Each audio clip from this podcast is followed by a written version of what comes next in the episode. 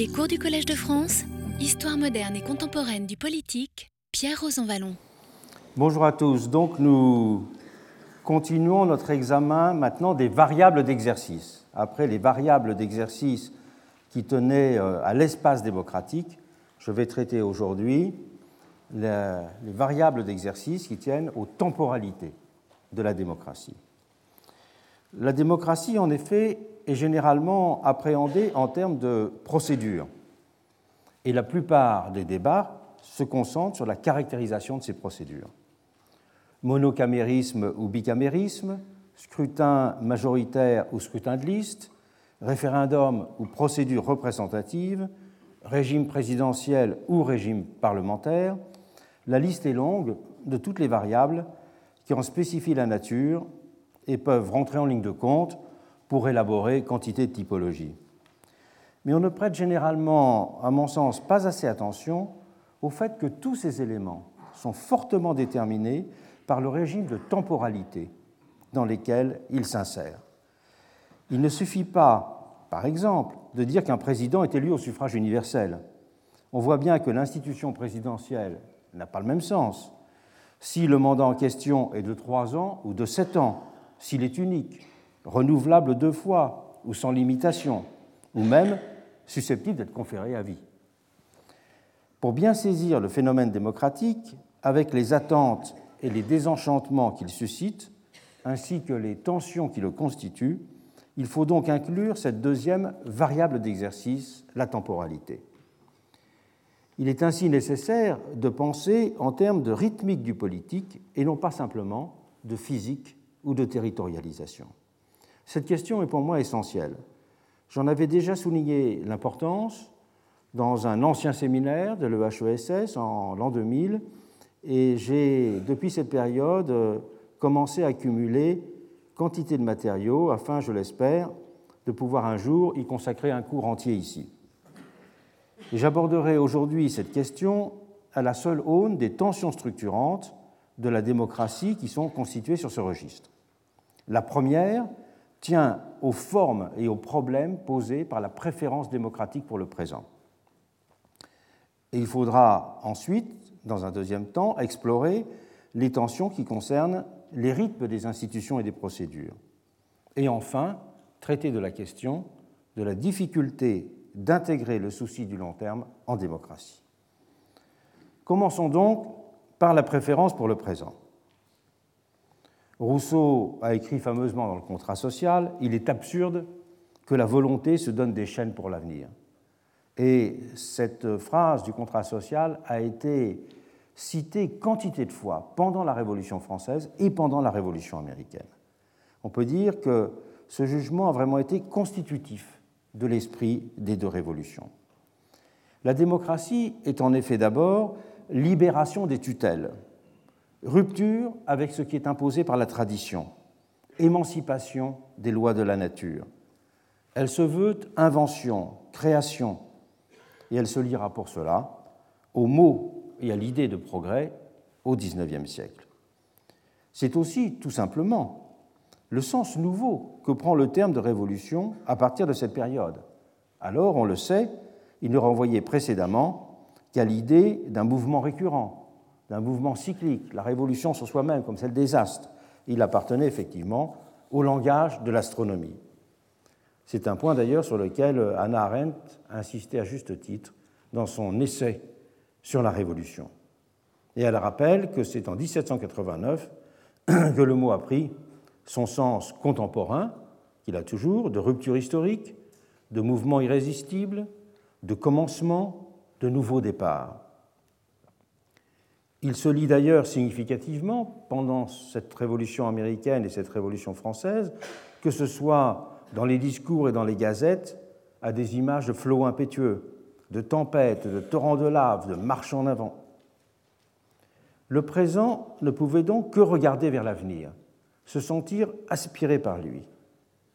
D'où le rejet de tout ce qui ressemblait au passé, assimilé à l'ancien régime ONI et plus largement à toutes les formes de pesanteur qui brisaient l'élan, à des attaches qui bridaient l'imagination et l'action simultanément. L'histoire n'est pas notre code, résumera fameusement Rabot Saint-Étienne pour exprimer cette notion de préférence pour le présent, qui est au cœur de la Révolution française. Et les révolutionnaires français auraient volontiers fait leur les mots d'un Walter Benjamin qui appelait, je le cite, à dynamiter l'histoire, à arracher le monde, je le cite toujours, à sa continuité réifiée, et à faire, je le cite toujours, exploser son homogénéité en le truffant d'écrasite, c'est-à-dire de présent. L'écrasite, c'était un explosif très puissant. Il ajoutait encore euh, L'histoire est l'objet d'une construction dont le lieu n'est pas le temps homogène et vide, mais le temps saturé d'à présent. C'est cette saturation d'à présent qui a défini et qui n'a cessé de définir l'idée révolutionnaire et qui était au cœur des premières formulations de l'idée démocratique. Être démocrate et être révolutionnaire, ce qui était alors synonyme en cette fin du XVIIIe siècle, voulait en effet d'abord dire exalter le présent et ses virtualités et mettre à distance le passé. On a notamment témoigné de façon exemplaire en France l'adoption d'un nouveau calendrier, l'an 1 de la Nouvelle République, coïncidant avec la chute de la monarchie. Et l'intention de révolutionner le temps qu'exprimait ce nouveau calendrier voulait matérialiser d'une façon qui était continuellement rappelée la cassure du temps qui avait été effectuée. Gilbert Rome, celui qui présente le rapport pour euh, l'adoption de ce nouveau calendrier, dira dans ce rapport Le temps ouvre un nouveau livre à l'histoire. Et dans la marche nouvelle, majestueuse et simple comme l'égalité, il doit graver d'un burin neuf et vigoureux les annales de la France entière. Graver d'un burin neuf et vigoureux les annales de la France régénérée, voilà effectivement quel était le but. Et l'idée était là que seul le présent est créateur, que le présent est l'équivalent dans l'ordre de la temporalité de ce qu'est l'individualisme dans l'ordre sociologique. Le présent et l'individualisme sont les vecteurs d'une même émancipation, car ils délient les attaches, ils rendent le monde ouvert au déploiement de la volonté. Je reviendrai sur ce point tout à l'heure parce que c'est une thématique très tocquevillienne dans la démocratie en Amérique. En Amérique, Thomas Paine et Jefferson donneront à cette préférence pour le présent des formulations qui resteront gravées dans les mémoires de leurs contemporains. Dans ses droits de l'homme de 1791, le premier soulignait avec vigueur que chaque génération doit avoir la même liberté d'agir dans tous les cas que les générations qui l'ont précédée. La démocratie était ainsi d'abord pour lui une guerre contre le passé et les héritages imposés. Et on le sait, il s'opposera très violemment à Burke sur ce point, qui s'était fait le défenseur des valeurs de la tradition, en notant dans ses réflexions sur la Révolution française, c'est une phrase célèbre, qu'un peuple sans passé est une entreprise sans capital. La critique de, de Penn était d'ailleurs un peu injuste parce que Burke, justement, est un des auteurs qui a redéfinit la notion de tradition.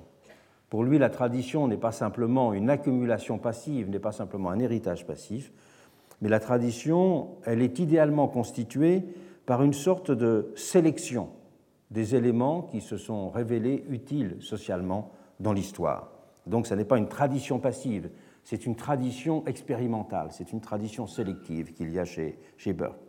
Mais enfin, il, suffit il suffisait d'avoir écrit qu'un peuple sans passé soit une entreprise sans capital pour mériter justement sur ce point les foudres de Thomas Paine.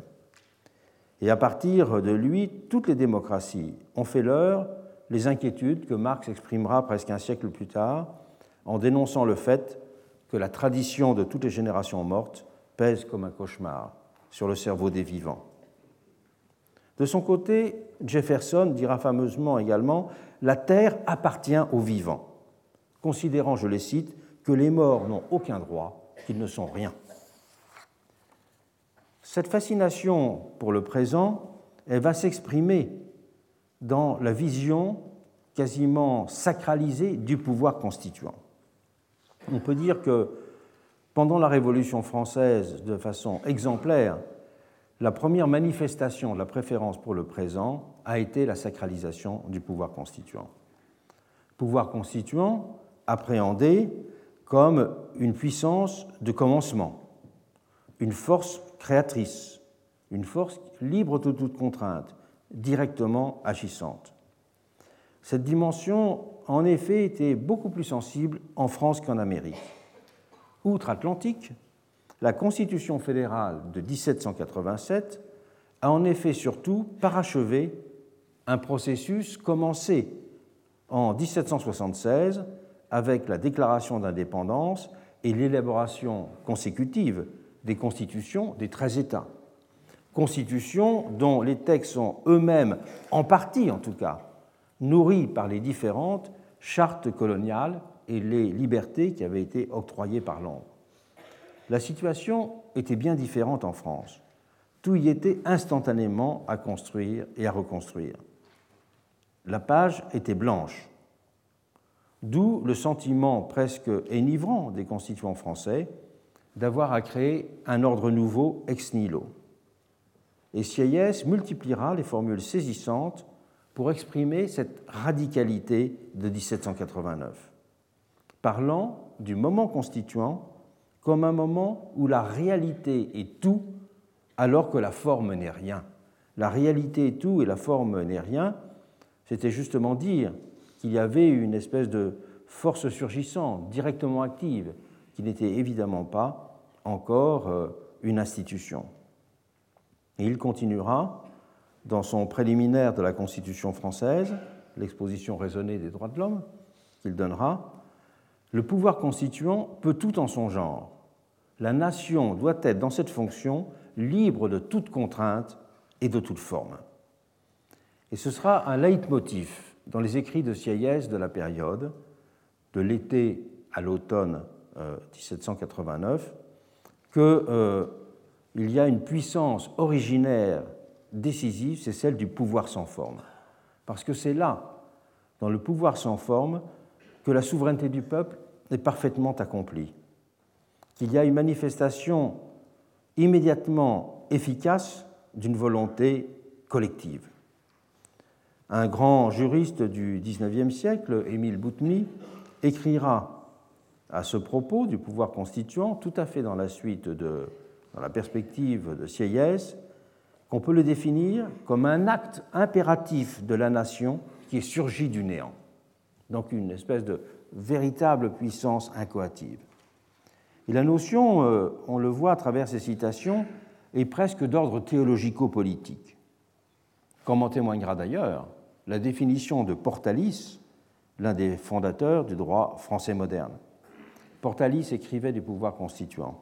C'est la parole du Créateur qui commande une fois pour gouverner toujours.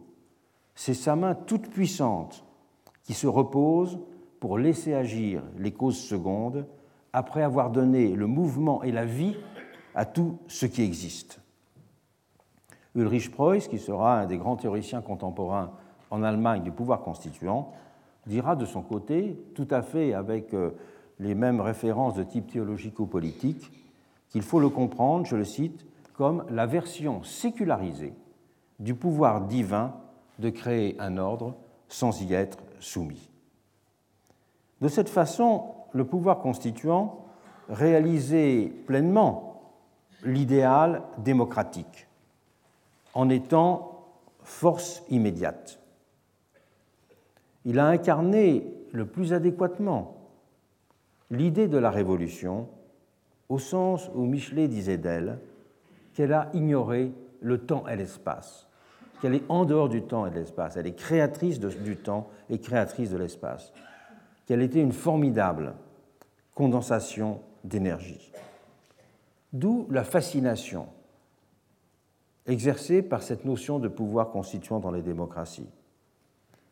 De la célébration blanquiste de l'insurrection comme politique immédiate de l'énergie au décisionnisme de Carl Schmitt, les réflexions de Sieyès sur le pouvoir sans forme n'ont pas manqué d'admirateurs et qui ont essayé de reprendre ces formules, de les développer et de les rhétoriser.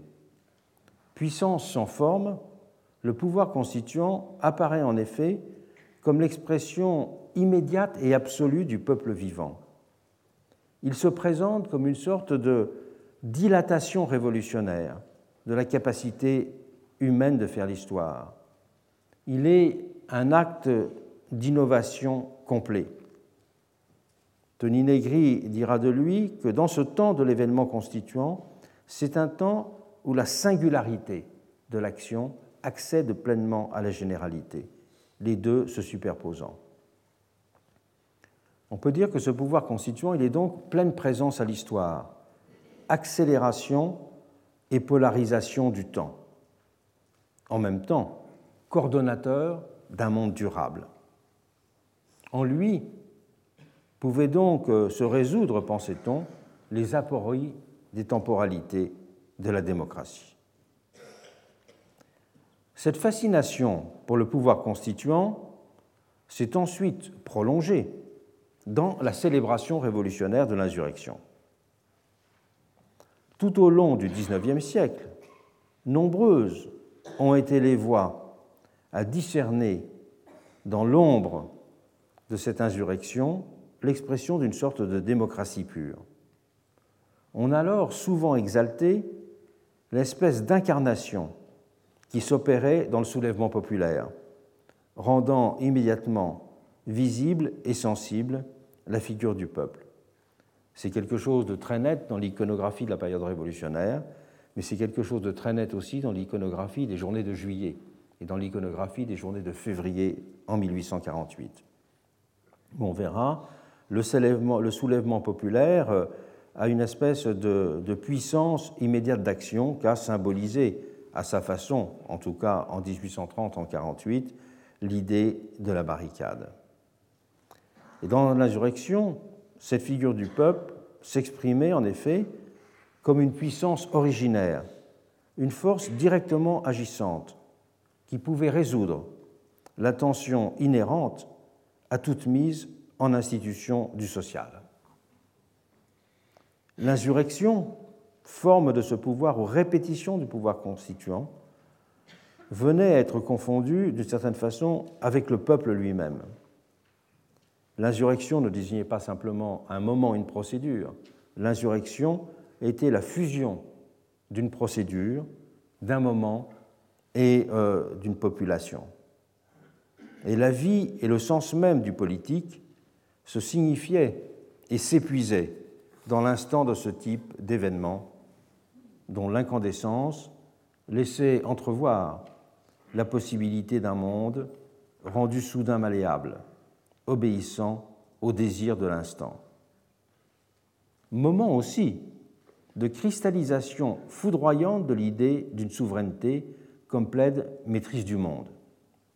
On connaît la phrase célèbre de Carl Schmitt Est souverain celui qui décide de la circonstance exceptionnelle eh bien justement, on peut dire que le moment constituant, il est l'expression même de la circonstance exceptionnelle. Il est l'événement mère de toutes les circonstances exceptionnelles. Il est la puissance engendrant toutes les circonstances exceptionnelles. Et c'est bien de cela aussi qu'il s'agissait avec sa déclinaison sous les formes de l'insurrection, de faire renaître avec elle, sous un mode foudroyant, un moment équivalent au temps constituant.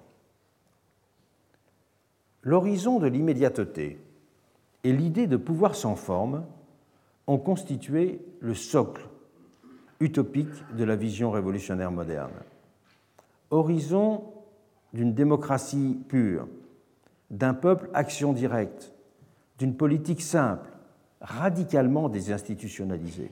C'est cela l'important.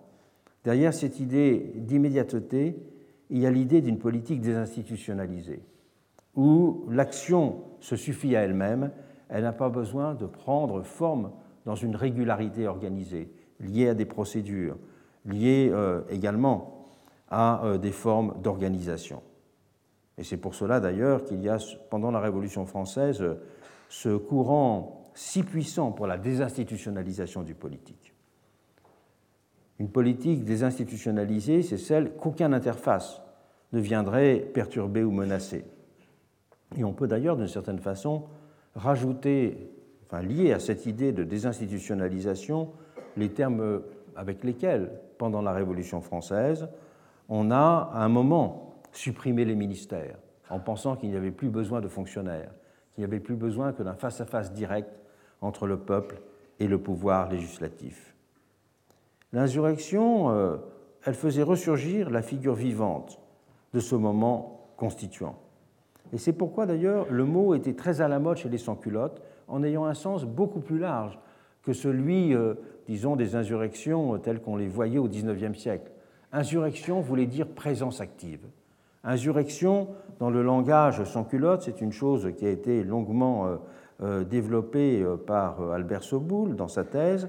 Insurrection voulait dire que le peuple était directement actif, qu'il était là, qu'il était vigilant, qu'il était d'une certaine façon lui-même une institution vivante.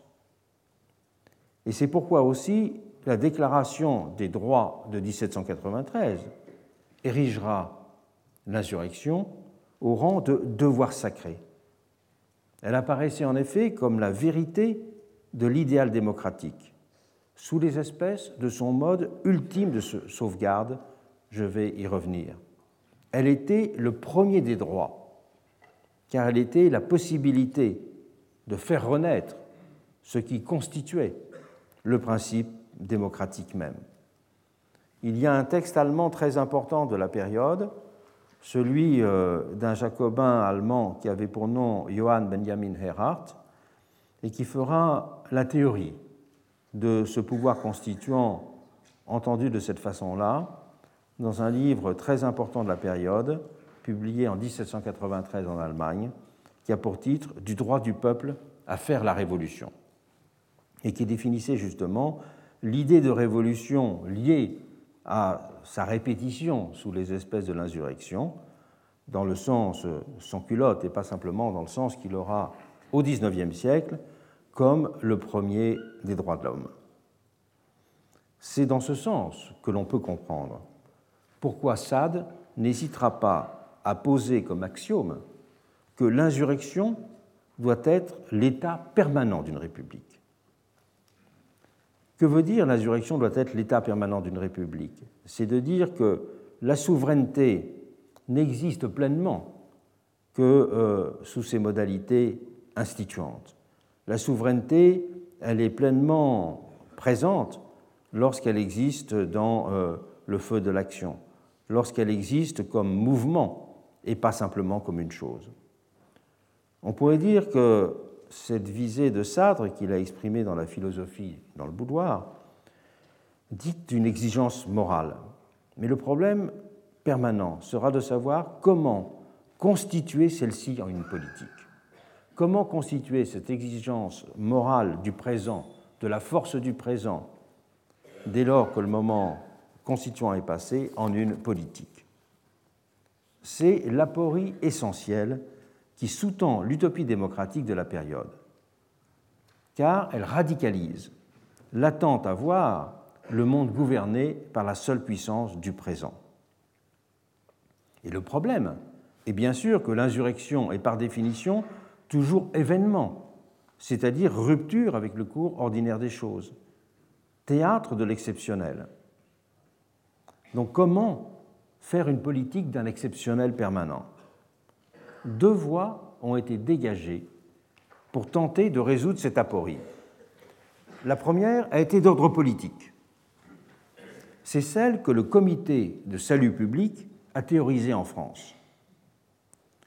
Ce mode de résolution politique de cette aporie d'un exceptionnel installé dans la permanence a consisté à prétendre réaliser l'identification parfaite du peuple et de la Convention, faisant en sorte que l'action de cette dernière change du même coup radicalement de statut. C'était, et la seconde, je vais y revenir, a été d'ordre constitutionnel. Elle a cherché les moyens de faire renaître périodiquement le pouvoir constituant. Donc une solution sociologique et une autre constitutionnelle. Reprenons la solution jacobine, si je puis dire. Son originalité a été de lier un hyperdémocratisme conceptuel qui ne voit de vraie souveraineté du peuple que dans les moments du pouvoir constituant créateur ou de l'insurrection, et de faire aller de pair cet hyperdémocratisme conceptuel avec un hyperparlementarisme fonctionnel. On n'a d'ailleurs jamais assez souligné le lien entre ces deux éléments dans la culture jacobine euh, de 1793 et de 1794. Il y a convergence d'une radicalité conceptuelle et d'un euh, hyper-parlementarisme. Et cet hyper-parlementarisme, que je qualifie de fonctionnel, il repose sur la prétention d'avoir parfaitement incorporé le peuple dans sa représentation. Ainsi, on voit un Robespierre qui fustigeait périodiquement et régulièrement en 1791 et en 1792 ce qu'il appelait le despotisme représentatif, assuré pendant cette période que la Convention n'était, je le cite, qu'un simple abrégé du peuple, qu'elle était véritablement son incarnation. Et les montagnards iront jusqu'à noter dans cet esprit qu'ils constituaient eux-mêmes, je cite une formule célèbre de Marc-Antoine Julien, ils n'étaient eux-mêmes que le corps vivant de l'opinion publique. C'est-à-dire, ce n'est pas la théorie de la représentation, incarnation, poussée à son incandescence maximum. Il faut d'ailleurs noter que cette assimilation de la représentation et du peuple aura pour contrepartie chez eux d'exiger du peuple réel qu'il se conforme à son glorieux concept. D'où la centralité du thème de la régénération dans le discours jacobin et de l'appel à l'avènement d'un homme nouveau. C'est la formule célèbre de Billot-Varenne il faut, pour ainsi dire, recréer le peuple qu'on veut rendre à la liberté. Et donc, euh, cette fusion du peuple et de sa représentation, c'était aussi la tentative de forger ce peuple idéal, ce peuple presque concept, pourrait-on dire. Et ces métaphores de type organiciste sur euh, l'Assemblée, corps du peuple, seront continuellement présentes dans les textes politiques de la période. Le comité de salut public s'était par exemple adressé au comité révolutionnaire en leur écrivant Vous êtes comme les mains du corps politique dont la convention est la tête et dont nous sommes les yeux. C'est donc grâce à une conception de la représentation-incarnation que se trouvaient alors surmontées les apories originaires du gouvernement représentatif. C'est qu'un point qu'a bien souligné François Furet en écrivant que Robespierre, je le cite, a mythiquement réconcilié la démocratie directe et le principe représentatif, en s'installant tout en haut d'une pyramide d'équivalence dont sa parole garantit jour après jour le maintien. Il est le peuple dans les sections, le peuple aux Jacobins, le peuple dans la représentation nationale. Et c'est cette transparence qu'entre le peuple et tous les lieux où l'on parle en son nom qu'il faut constamment instituer, contrôler, rétablir comme la condition de légitimité du pouvoir. Fin de citation. C'est ce qui permettait à Robespierre de lancer à la veille du 31 mai 1793 J'invite le formule extraordinaire, j'invite le peuple à se mettre dans la Convention nationale en insurrection contre tous les députés corrompus. C'était donc dire que la représentation, elle devenait elle-même l'équivalent d'une force directe d'insurrection. C'était dire à quel point, justement, cette fusion politique était pensée comme euh, réalisée, comme si le peuple et la Convention n'avaient effectivement plus fait qu'un comme si la Convention était une puissance créatrice originaire, agissant directement sous les espèces d'une sorte de transfiguration parlementaire.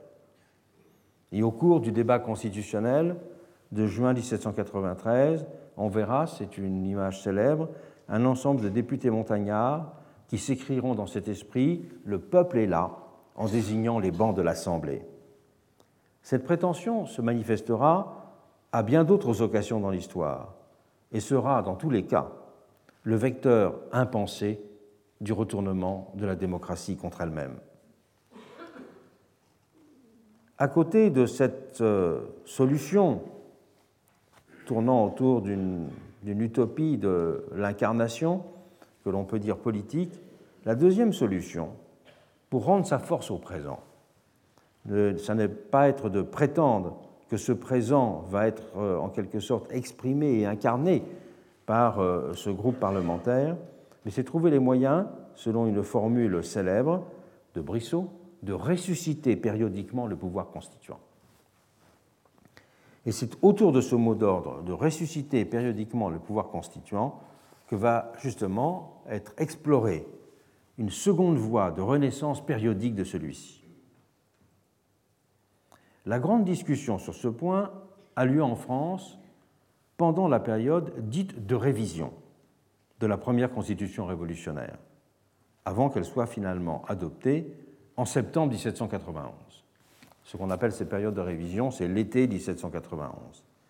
Brissot a été un des protagonistes, il n'est pas parlementaire à l'époque, mais euh, il écrit euh, son journal Le Patriote français, qui est très influent.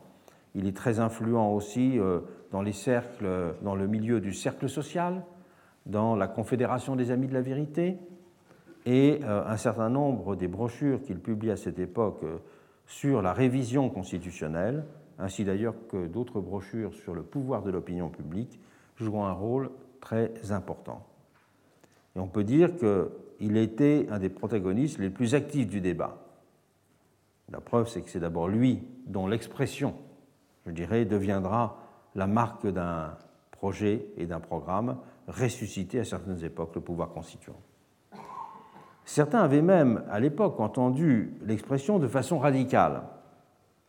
On voit un François Robert, l'un des principaux euh, porte-parole euh, des sociétés patriotiques sur la scène parisienne de cette période, du printemps et de l'été 1791, celui qui rédige un journal influent qui s'appelle euh, Le Mercure national et les révolutions de l'Europe, proposera de mettre en place une seconde assemblée qui soit une assemblée nationale constituante permanente, qui soit renouvelée tous les trois mois ou tous les six mois. Pouvoir qui aurait été alors pleinement la nation représentée approchant, j'y reviendrai tout à l'heure pour parler des, rythmes et, et, politiques plus précisément, approchant cette idée d'une présence euh, continuellement active.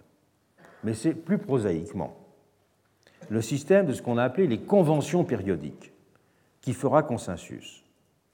On y trouvera le moyen, selon une formule souvent répétée à l'époque, de conserver vivante la souveraineté du peuple pouvoir conservateur de la souveraineté du peuple, ces conventions sont alors décrites comme un moyen de rendre compatible système représentatif et souveraineté active du peuple. Et Brissot note dans cet esprit Rousseau n'aurait pas calomnié le système représentatif s'il avait vu à côté un frein aux entreprises des représentants dans ce système des conventions périodiques mais hélas pour lui, les conventions n'étaient pas bien connues au moment où il écrivait. Et un juriste euh, dira, définira très précisément justement euh, ce principe de révision comme une puissance constituante considérée à travers l'ordre juridique. Donc l'idée va être celle-là, c'est de trouver les moyens de retrouver la force et les effets d'une puissance constituante, mais en l'inscrivant dans une formule juridique. L'idée euh, essentielle à ce moment-là, pour euh, mettre en place ce pouvoir conservateur, a été d'en faire un pouvoir spécial, élu séparément, introduisant ainsi un élément de réflexivité. Les conventions restauratrices périodiquement de ce pouvoir constituant étaient aussi définies comme un moyen de donner une dimension générationnelle au système démocratique. Déclarer la Constitution éternelle, disait encore Brissot, c'est enchaîner la liberté des générations futures, ce que Rousseau dénonçait. Générations futures qui seront obligées de se soumettre à une Constitution qu'elles n'auront point consentie et qu'elles ne pourront réformer. Je reviendrai tout à l'heure sur le problème logique que pose cette question de la précontrainte, du pre-commitment. Mais quel rythme, restons pour l'instant dans les conventions, quel rythme adopter pour ces conventions? Comment déterminer le moment où le système représentatif basculait dans une confiscation de la souveraineté populaire? Condorcet posera clairement les termes du problème dans un premier discours qu'il prononce le 1er avril 1791 et dans un autre, une brochure qu'il publie en juillet. Condorcet montrera qu'il faut partir d'un fait pour penser ce point de retournement. Il faut partir du fait que les majorités sont en permanence recomposées par l'arrivée de nouveaux citoyens. Si l'on vote au moment T, au temps T plus 1, de nouveaux euh, personnes se seront inscrites sur les listes électorales. Et au temps T, T plus 2, encore plus. Et donc, la majorité constituée au temps T va être une majorité représentative de ce temps T, mais qui ne sera plus représentative du temps T plus 2, T plus 3, etc. Et Condorcet estimait que euh, partir de ce phénomène essentiel, c'était respecter pleinement les nouveaux citoyens. Sinon, les nouveaux citoyens arrivent et leur droit de vote est sans usage et sans utilité, si on peut dire, pendant euh, euh, les, années où il n'y a pas d'élections qui sont organisées. Et pour lui, c'est le respect même de la notion de majorité qui imposait de tenir compte de ce phénomène générationnel. La majorité devait être comprise comme un principe permanent fondant, le gouvernement représentatif et pas un principe intermittent. Comment donc avoir une idée de majorité permanente? Il estimait qu'une génération nouvelle commençait à compter et à produire des effets au bout d'une dizaine d'années. C'est là qu'elle représentait une partie non négligeable euh, des, euh, euh, des, électeurs. Il le faisait en relation aussi avec l'espérance du niveau de vie de l'époque, hein, bien sûr.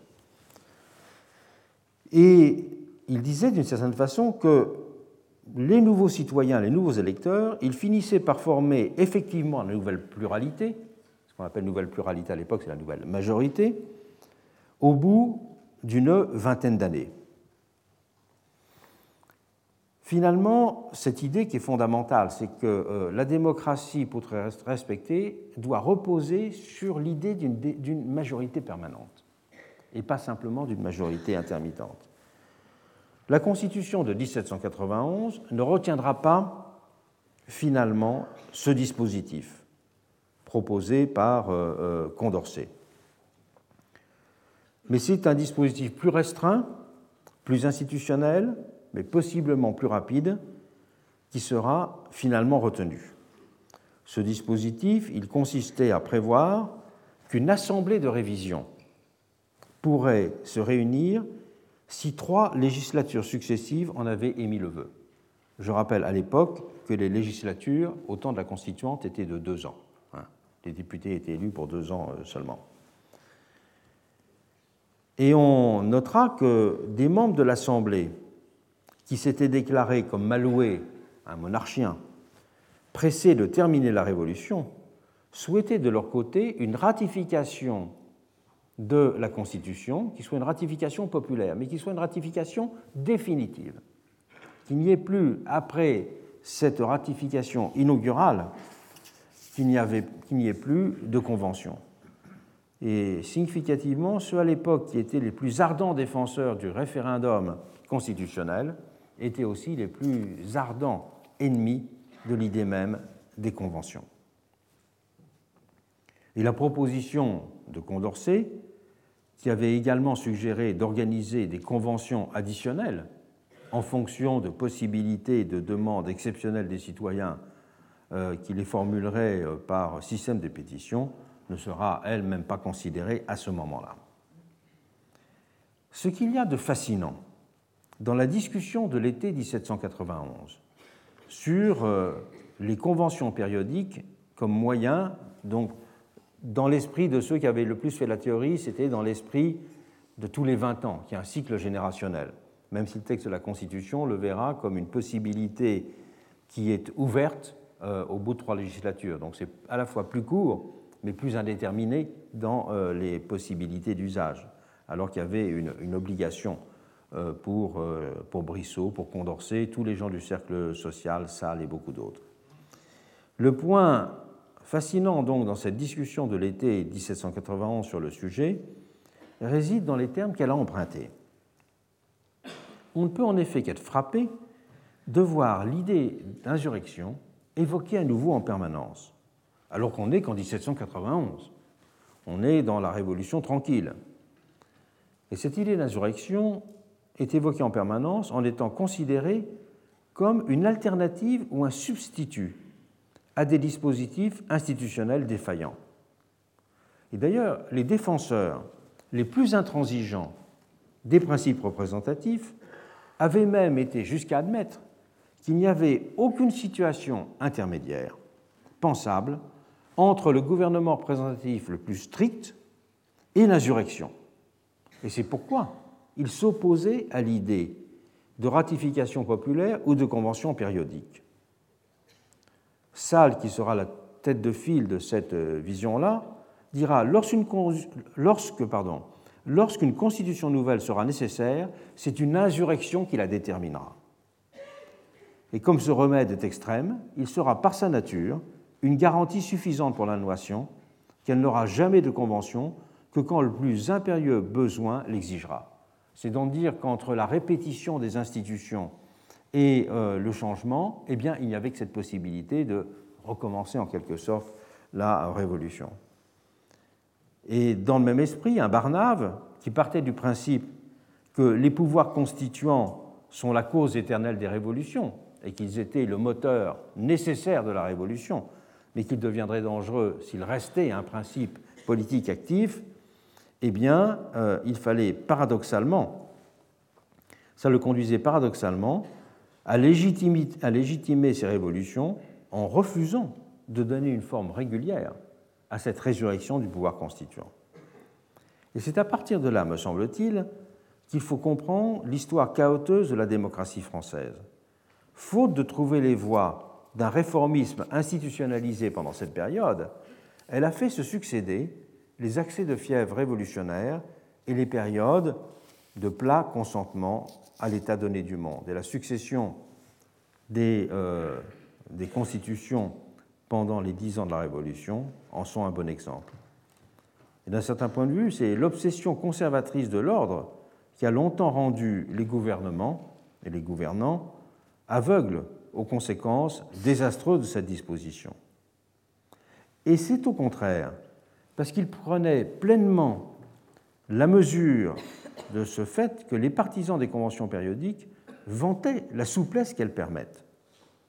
Brissot écrivait ceux qui rejettent les conventions périodiques, qui n'en veulent que d'irrégulières et sur la demande du peuple, ou dans le fond n'en veulent point du tout, ou ils ne cherchent qu'à mettre la perpétuité du désordre et de l'agitation parmi les bases de notre Constitution, ou bien instaurer une dictature représentative. Lorsqu'un peuple libre est bien constitué, dira-t-on encore, l'insurrection ne doit plus être permise parce que la loi a tout prévu. Un peuple qui a besoin d'une insurrection pour se constituer est esclave.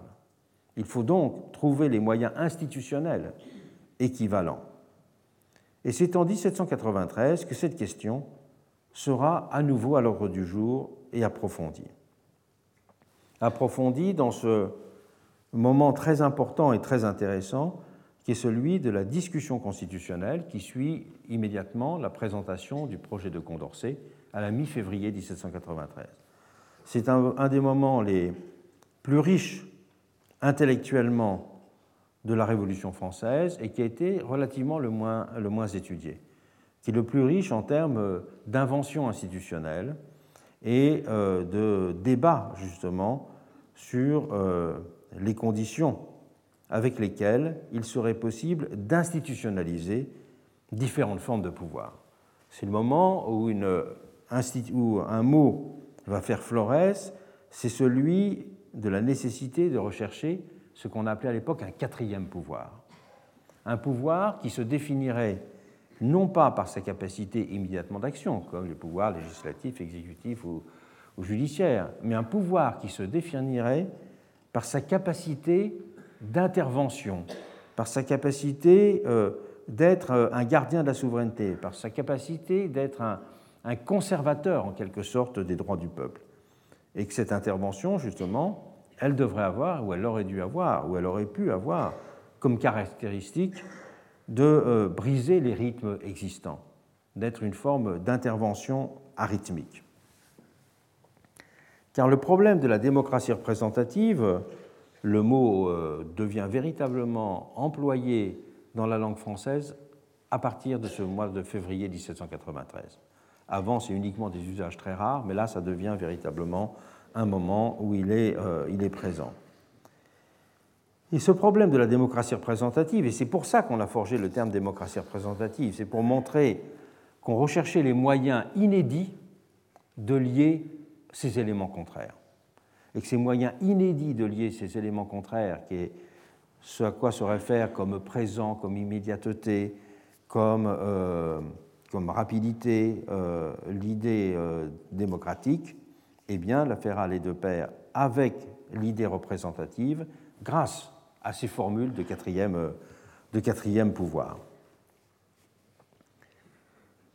Hérault de Séchelles et Condorcet seront les deux, Hérault de Séchelles étant celui qui représente le projet début juin 1793, alors que Condorcet présente le premier projet à la euh, mi-février, auront à peu près les mêmes formules, qui est de dire que le problème contemporain, c'est que lorsque le corps social est opprimé par le gouvernement ou le corps législatif. À l'époque, dans les formulations, on insiste surtout sur la notion d'oppression par le corps législatif, puisque le pouvoir exécutif, vous le savez, pendant cette période, est considéré comme très secondaire.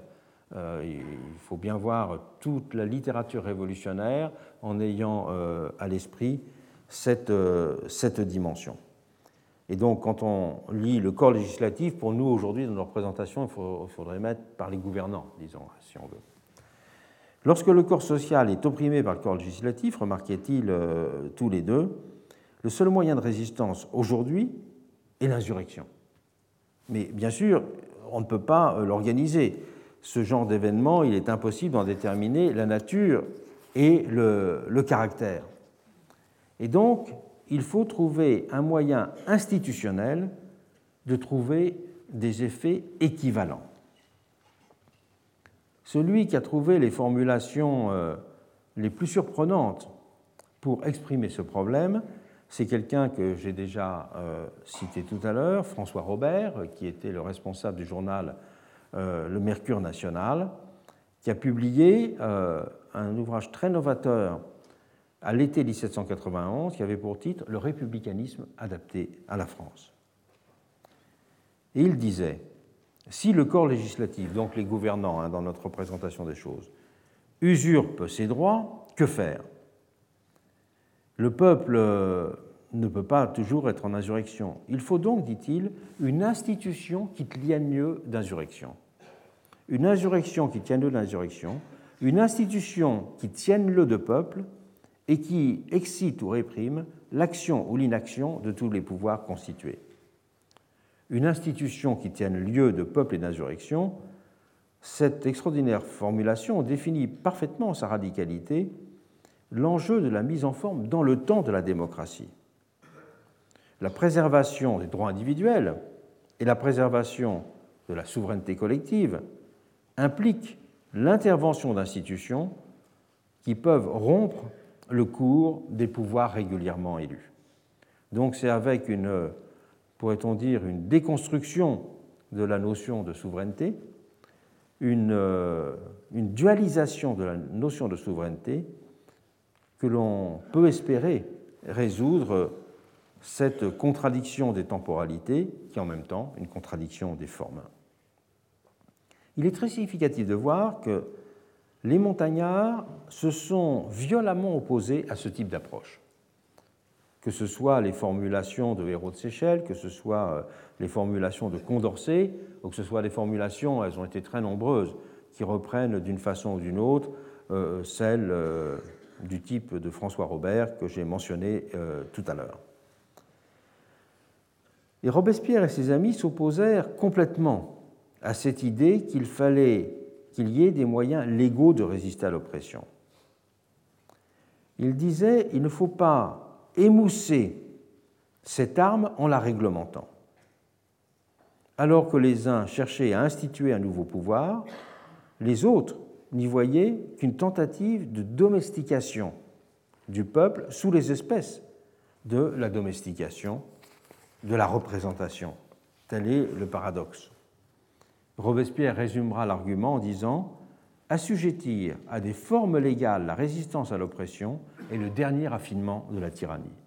C'était donc euh, véritablement théoriser la distance qui ne pouvait pas être réduite entre l'ordre institué et puis euh, la temporalité toujours renaissante de euh, l'instituant. Autant dire que dans ces conditions, la politique était toujours pensée écartelée entre son centre ordinaire et son bord extrême.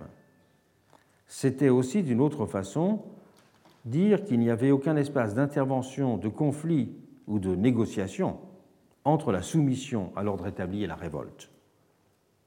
Ce qui était véritablement, peut-on dire, la situation de l'Ancien Régime. Les révoltes étaient les moyens de régulation politique. Ce n'étaient pas des institutions. Mais à côté de ce radicalisme, c'est bien esquissé aussi pendant cette période une chose qu'il me semble important de souligner. C'est que c'est dans cette période que s'est ébauchée l'idée d'une économie générale de la souveraineté, dans laquelle la gestion des temporalités, l'articulation de l'ordinaire et de l'exceptionnel, de l'institué et de l'instituant, soient appelées à se lier et à se distinguer alternativement, pour donner forme organisée à l'idée d'une démocratie du présent. C'est de cette façon, on peut dire, que la mise en institution de la démocratie a pu commencer à être pensée et activée en sortant de l'opposition mortelle entre le mirage de la désinstitutionnalisation et ce qui serait les pesanteurs d'une loi d'airain de la trahison représentative, pour reprendre des expressions qui seront au centre de tous les débats des théoriciens réalistes de la démocratie à la fin du XIXe siècle. Tout concourt donc à valoriser le présent dans la démocratie, ou bien à réactiver le rythme du monde quand il menace de s'enliser dans une répétition qui le rend oppressant. D'où, après le premier âge de la fascination pour le pouvoir constituant, le désir permanent d'accélération du temps politique. Désir de le voir s'accorder aux attentes immédiates, de faire prendre corps sensible à l'idée de volonté, de rendre à la parole une puissance supposée originaire d'activation des lois. Et ce seront les futuristes italiens, les premiers, qui sacraliseront le culte de la vitesse comme expression primordiale de la modernité. Avec eux, la révolution n'était plus étroitement considérée comme une forme politique, expression d'une rupture avec un ordre économique et social, elle devenait appréhendée comme une figure parmi d'autres d'une pure cinétique comme élément central de la modernité. On connaît la formule du manifeste de 1909, nous déclarons que la splendeur du monde s'est enrichie d'une beauté nouvelle, la beauté de la vitesse. Et c'est pour cela qu'un commentateur de ces textes-là, euh, des futuristes italiens, Paul Virilio, parlera des sociétés contemporaines comme des sociétés dromocratiques. Dromos voulant dire la course en grec. C'est-à-dire des sociétés marquées par l'accélération du temps. D'où aussi, dans le champ intellectuel, l'attrait récurrent pour l'idée de circonstances exceptionnelles.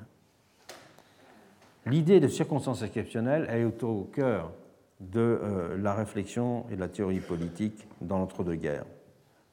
Et le problème est que cette accélération est une configuration structurellement productrice de déception. Le culte de la vitesse crée mécaniquement des attentes qui ne peuvent être réalisées d'une certaine façon. Et la chose publique ne se trouve désormais pas seulement éloignée des citoyens parce que ses objets et ses priorités seraient décalés par rapport aux agendas des citoyens, mais le décalage procède d'abord d'un ordre des temporalités. Va aussi de pair avec cette accélération, l'attente d'un moment qui en marquerait l'acmé, l'acmé qui l'accomplirait et en traduirait la finalité. C'est ce qui appelé historiquement le mythe du grand soir. Et c'est en fait dans son ombre l'attente d'un présent inédit dans la densité abolirait le temps. Et l'utopie, je recite là Walter Benjamin, qu'il a bien souligné, l'utopie de ce point de vue-là, elle, vise à une forme d'immobilisation apaisée, de sérénité étale. Je dis tout de suite que ce n'est pas ce à quoi a voulu renvoyer un livre qui est très commenté euh, depuis quelque temps, le livre depuis un an, sa traduction en France, le livre d'Artmund Rosa, Accélération, une critique sociale du temps, qui euh, parlait du monde contemporain comme celui euh, qui aspirait à une sorte de ce qu'il appelait l'immobilité fulgurante. Il voulait qualifier par là le type de situation dans lequel le monde est en effervescence permanente mais sans que rien n'advienne. Et c'est là, pourrait-on dire, le retournement de la vitesse contre elle-même, son épuisement sous les espèces d'un mouvement purement brownien, dépourvu de direction. Et l'événement n'est plus dans ce cas rupture ou instauration, il est seulement la marque d'une pure agitation. Il y a un paradoxe dans la sacralisation du présent, c'est que cette sacralisation aboutit à sa banalisation. Il faut en effet rester rare pour sortir de la répétition et s'imposer comme capacité d'instauration. La force créatrice se révèle dans les temps forts. Elle a une dimension chérologique. Dans un très intéressant essai, un des grands philosophes politiques américains, Sheldon Woolin, appelé de ses voeux dans cette perspective ce qu'il a appelé une démocratie fugitive qui serait liée à des formes de théâtralisation de moments essentiels. Le terme de démocratie ne doit pas en effet être platement assimilé à celui de gouvernement. Le champ de la démocratie est celui du politique, alors que le gouvernement agit dans l'ordre de la politique. La démocratie, écrit Woolin, est un moment politique, peut-être le moment politique, durant lequel le politique est remémoré et recréé. C'est dire en d'autres termes que l'idée de présent, au sens d'incandescence, de rupture, de polarisation, ne peut être confondu avec l'ordre simple de la quotidienneté. Le politique est rare alors que la politique se manifeste de façon permanente. Et cette distinction entre la rareté du politique et la quotidienneté de la politique devrait permettre de considérer différemment le problème de l'accélération moderne. Elle invite à valoriser des moments de concentration des sens et des choix, et pas simplement d'accompagnement, que le présent soit l'accompagnement justement de la banalité du quotidien. À l'aube du XXe siècle, c'est l'ouvrage de Bergson, L'évolution créatrice, publié en 1907, qui connaîtra un énorme succès avec sa conception de l'élan vital. Il permettra à toute une génération d'intellectuels, de sociologues et de juristes notamment, mais aussi de philosophes politiques, d'articuler les notions de création et de durée. C'est notamment euh, très notable chez des juristes comme Oriou, par exemple. Toute sa théorie de l'institution vient de là. C'est aussi dans la perspective de distinguer les effets et les supports des différents régimes de temporalité que des économistes, par exemple, ont opposé le monde des règles, les rules, à celui des décisions souveraines et discrétionnaires, discretion. La démocratie doit articuler les deux dimensions. Elle est mouvement créateur et institution. Elle doit à la fois inventer de nouveaux possibles et protéger les citoyens, figure de l'universalité sociale, de l'arbitraire. Arbitraire qui est une des formes de la volonté créatrice, quand celle-ci est entre les mains des seuls gouvernants, expression du fait majoritaire. C'est un des paradoxes, le dernier des paradoxes temporels de la démocratie sur lequel je voudrais insister. Il y a chez les citoyens une attente de rupture, de décisions tranchantes, qui soient des figures d'une volonté active, d'une maîtrise des choses, d'une parole immédiatement productrice d'effets. Et en même temps, il y a une demande de règles qui fixe des bornes et qui bride l'action des gouvernants. Une demande de rapidité et de vitesse et une demande au contraire d'inscription dans la durée. Cette dissymétrie, elle tient un fait très précis. C'est que c'est une forme générale abstraite si l'on veut, du politique à laquelle on aspire, la puissance de la volonté en général, la puissance de l'instauration, tandis que ce sont des gouvernements concrets dont on se méfie. Donc on chérit un régime général, on chérit une idée générale que donc on voudrait voir plus présente, mais on se méfie des gouvernants qui eux sont concrets. Et cette dissymétrie, elle est absolument au cœur de la tension des temporalités que nous continuerons à explorer dans quelques euh, minutes. Recommençons à nouveau à partir de Rousseau. Le mal, soulignait Rousseau, vient de la permanence de l'exécutif et de l'intermittence du législatif. Il décrivait là la situation des monarchies de son temps. À un moment où la durée des sessions parlementaires était réduite, pour un pays comme l'Angleterre, et où les États généraux ou leurs équivalents ne se réunissaient qu'intervalles lointains ailleurs, pour ne rien dire du cas français où les derniers remontaient à 1614 alors que l'exécutif, euh, pouvoir royal, était permanent. Et Rousseau appelait donc simultanément de ses voeux une activité plus continue du législatif et un changement régulier de l'exécutif, c'est-à-dire à inverser les rythmes, d'avoir un exécutif euh, euh, qui serait du court terme et un législatif qui serait plus du moyen terme. Et il commentait, en faisant cette proposition, un corps qui agit toujours ne peut pas rendre compte de chaque acte.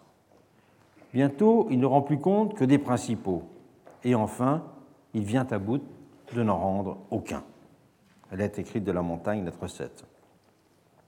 C'était reconnaître que la nature des institutions est fortement déterminée par cette variable d'exercice qu'est le temps. Examinons donc quelques grandes dimensions de la question en commençant par celle de la durée des mandats. Et je voudrais passer même rapidement en revue un certain nombre de dispositifs institutionnels et de rappeler les variations qu'il y a eu sur euh, les régimes de temporalité dans lesquels ils s'inscrivaient. La durée des mandats d'abord.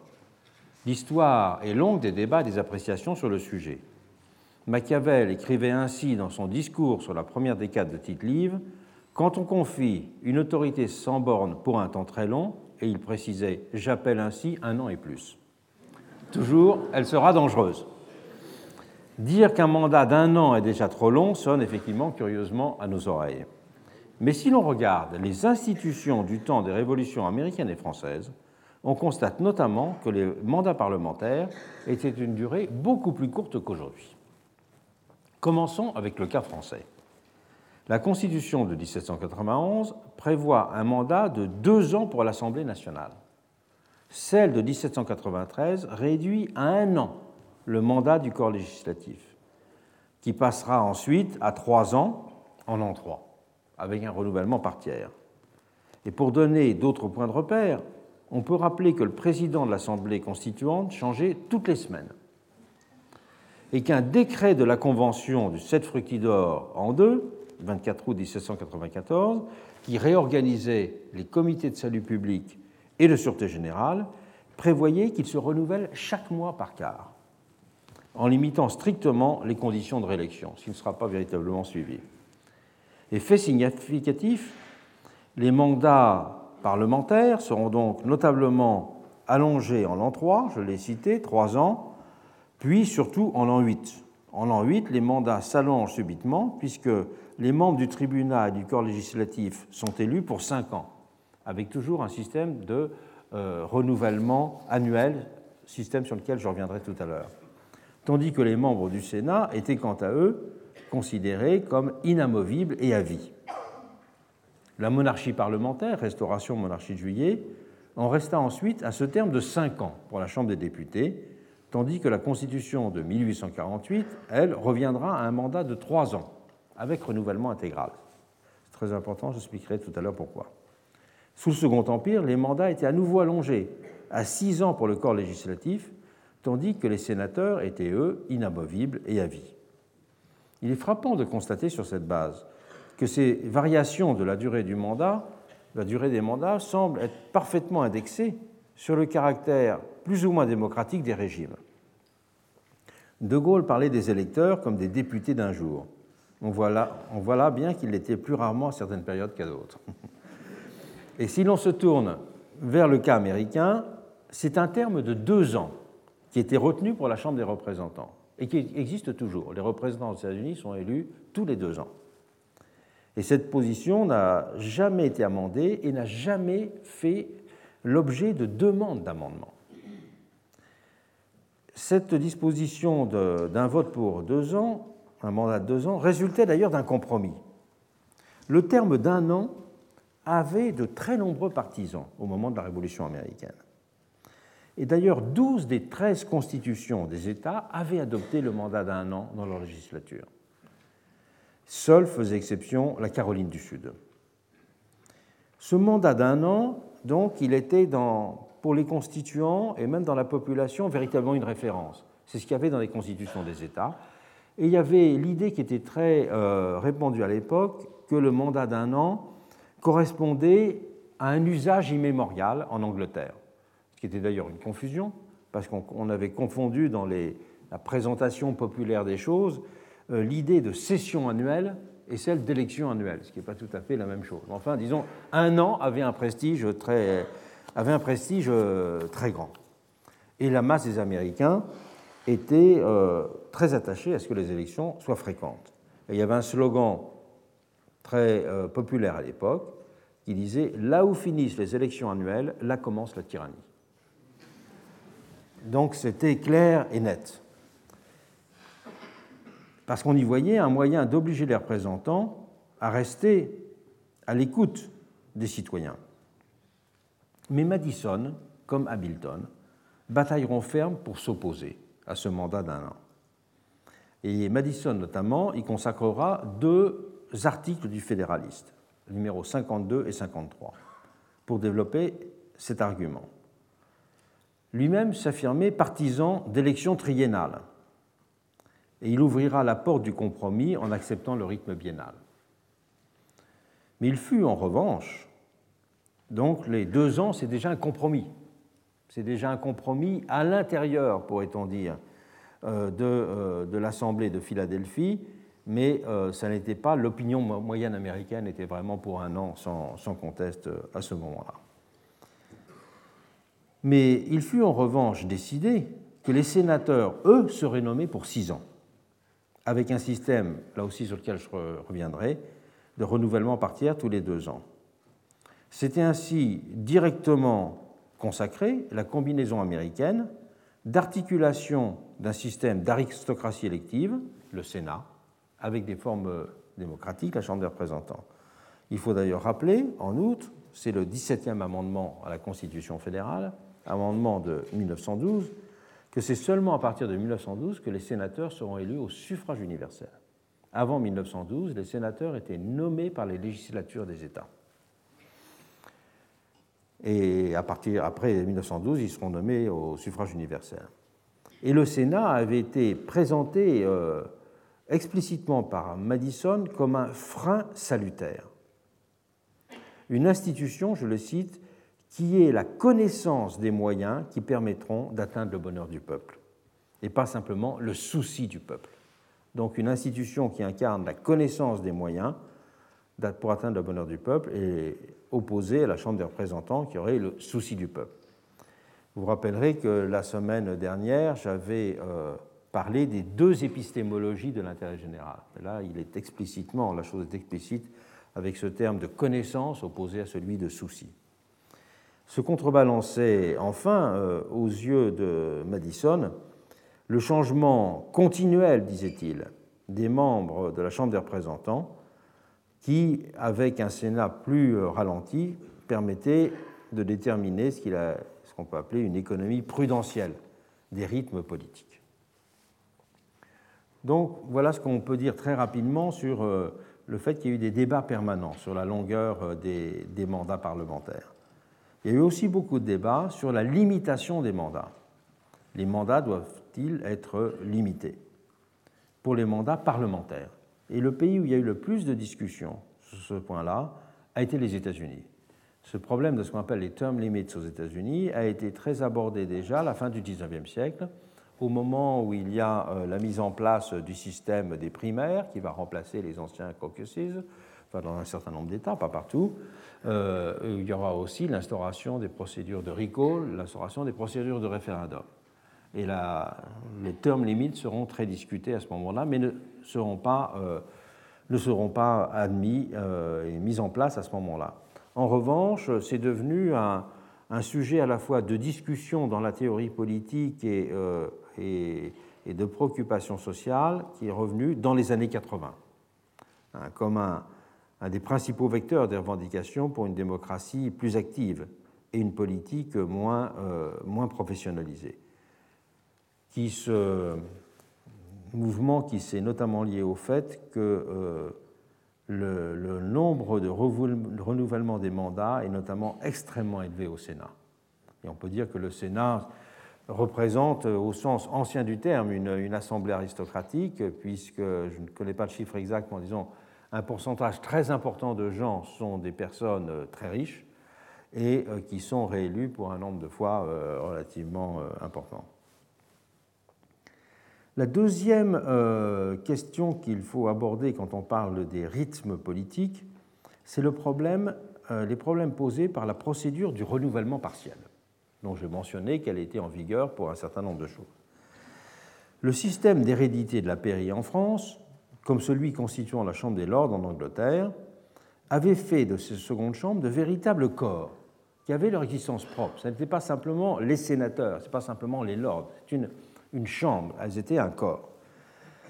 Et l'hérédité fut abolie de la pairie en 1831 en France, et elle vit plus tard son importance minimisée outre-Manche par la nomination d'un certain nombre de simples pairs euh, à vie.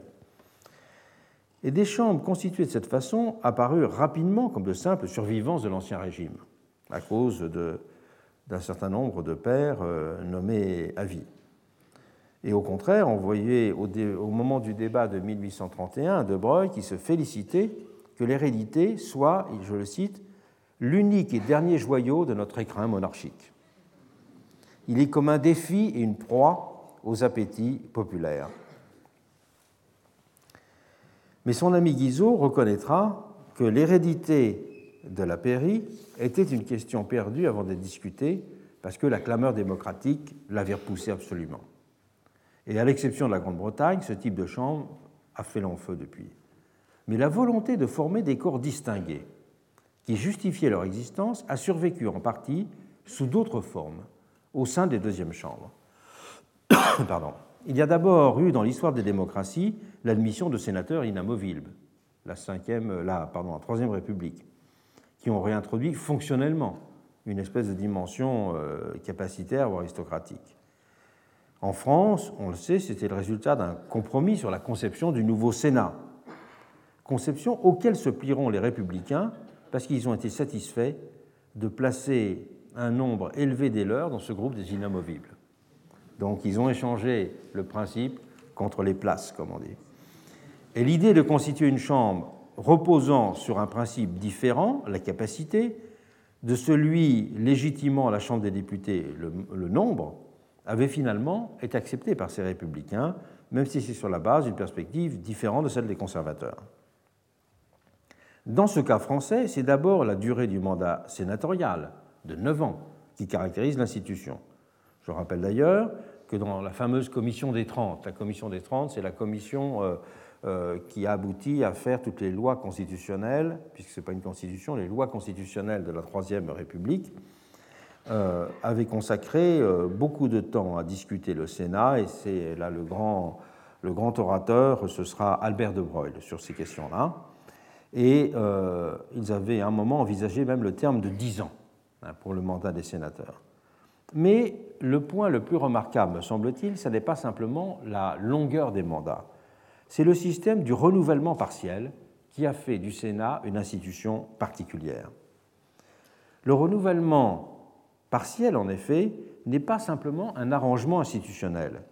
Il correspond à une logique parlementaire bien précise qui s'oppose à celle du renouvellement intégral. Alors que le renouvellement intégral c'est la Chambre elle-même, pris encore, qui voit ses pouvoirs expirer. À l'inverse, avec le renouvellement partiel, ce sont des membres individuellement considérés qui cessent d'être représentants de la nation. Et l'Assemblée, quand elle a une durée indéfinie, elle conserve son identité et son, unité, contrairement à la Chambre basse, la Chambre des députés, qui astreint à la règle des législatures. Ce système du renouvellement a permis la consolidation d'un esprit de corps et de traditions politiques qui ne peuvent exister dans une Chambre intégralement élue. Ce système, euh, c'est un moyen, pourrait-on dire, de faire du Sénat un organe éternel.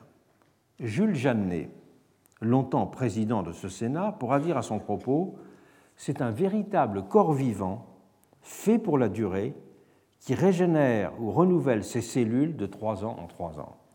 Donc c'est bien un même corps qui renouvelle ses, cellules. Ce n'est pas, euh, euh, pas, une législature qui change, pour employer l'expression euh, concernant la Chambre des députés un corps en outre stable et permanent, puisqu'il n'est pas susceptible d'être dissous comme la Chambre des députés, dans le cas français. Et comme en Angleterre, la Chambre des Lords ne peut pas être dissoute. Et un corps qui modifie aussi complètement les rythmes et les formes du système majoritaire, qui les modifie en évitant d'abord les effets de rupture provoqués par les élections générales, le régime démocratique étant substantiellement défini par ces basculements de majorité particulièrement marqué au moment de ce qu'on a appelé en sciences politiques les élections de réalignement. Les élections de réalignement, ce sont les élections qui marquent des grands infléchissements généraux de la politique. On dira que l'élection présidentielle de 1981, c'est une élection de réalignement. C'est-à-dire qu'elle a emporté en son sein, euh, elle a porté à sa suite tout un ensemble d'évolutions qui ont produit des effets généraux. Et euh, ces effets de rupture n'existent pas avec le Sénat et elles conduisent aussi cette forme de représentation logée dans un corps à désynchroniser les représentations de l'opinion. Les députés expriment les sentiments populaires immédiats, en tout cas de la dernière élection, alors que les sénateurs, qui sont élus au deuxième degré, ils reflètent les expressions politiques du passé, ceux qui les élisent pouvant être en fin de mandat. Alors qu'il y a donc une désynchronisation du temps de l'opinion et du temps des institutions qui est notablement euh, marquée. Et cette appréciation du Sénat comme euh, corps euh, continuel, continuing body en anglais, a fait l'objet de nombreuses discussions aux États-Unis, à partir à peu près de la présidence du président Johnson. Le problème étant de savoir si le Sénat est effectivement un, corps permanent de fait ou euh, à cause du renouvellement partiel, ce qui implique qu'il doit maintenir des règles de fonctionnement à chaque nouvelle session, un tiers seulement des membres ayant changé, ou si c'est une assemblée nouvelle qui existe à chaque élection. Et à ce moment-là, une assemblée qui peut adopter de nouvelles règles de fonctionnement. C'est une chose très importante au Sénat américain, parce qu'il y avait derrière toute la question du filibustering. C'est-à-dire que si le Sénat, on considère que c'est un nouveau Sénat qui naît à chaque fois qu'il y a une élection partielle, même s'il se renouvelle que partiellement, ça veut dire que si c'est un nouveau Sénat, il peut changer ses règles de fonctionnement. Mais si c'est le corps continuel qui continue, il ne peut pas changer les règles de fonctionnement. Et donc c'était quelque chose de décisif dans euh, euh, l'organisation euh, politique américaine. Et c'est en 1975 qu'un vote du Sénat par 53 voix contre 43 a avalisé la doctrine du corps permanent. Et qui donnait de cette façon aussi sa spécificité au Sénat américain dans le fonctionnement démocratique. Il faut souligner que dans beaucoup d'autres États aussi, euh, les Sénats procèdent du même caractère de corps qu'il y a en France ou aux États-Unis, du fait seulement de sa disposition essentielle, le renouvellement partiel. Autre manifestation des rythmes de la politique, euh, euh, l'élection des présidents de la République.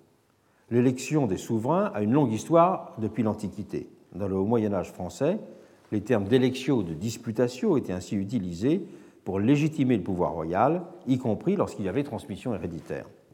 La transmission héréditaire nécessitait tout de même une élection. Mais il s'agissait plus d'un rituel politique que de ce que nous mettons aujourd'hui, bien sûr, sous le terme d'élection, avec la référence à une campagne, compétition organisée, etc. la première séance du séminaire sera d'ailleurs consacrée aux élections à Rome et avec Virginie Hollard qui insistera beaucoup sur la dimension de rituel politique qu'il y avait dans les élections à Rome. Bah, c'était tout à fait ça qu'il y avait à la période que je mentionne. Et l'adjectif euh, démocratique n'avait donc euh, aucun, n'aurait aucun sens. Il était appliqué pour qualifier ces élections qui étaient souvent des acclamations hein, aussi. Il en ira direct, euh, différemment en France avec la Constitution de 1848 qui prévoyait l'élection au suffrage universel du président de la République avec un mandat alors de 4 ans en 48, alors que les députés, je le rappelle, étaient élus pour 3 ans en 48. Celui-ci n'étant rééligible qu'après un intervalle de même durée L'élection de la tête de l'exécutif, confiée à une seule personne, marquait une rupture très forte avec la période révolutionnaire qui avait été hostile à toute forme de pouvoir personnel. En 1792, on peut rappeler qu'il y a eu la proposition d'avoir à la tête de l'exécutif un président de France et que c'était euh, repoussé euh, très, largement. Ça avait provoqué un tollé de parler d'un président de France. Pourquoi? Parce qu'il avait été dit à l'époque que euh, ce n'est pas simplement la royauté qu'il importait d'écarter du système français, mais que c'était, je reprends une expression de l'époque, toute espèce de puissance personnelle. Et d'ailleurs, euh, dans la période révolutionnaire, il sera très important de souligner que beaucoup des exécutifs ont été des exécutifs collégiaux. Le directoire est un exécutif collégial. Les consuls sont un collège euh, de trois. Cette idée euh, de, pouvoir collégial était aussi dans les, comités hein, de salut public et de, et de sûreté générale. En 1948, cette prévention contre la puissance personnelle avait été levée pour deux, euh, raisons. D'abord, le prestige dont jouissaient les institutions américaines à l'époque.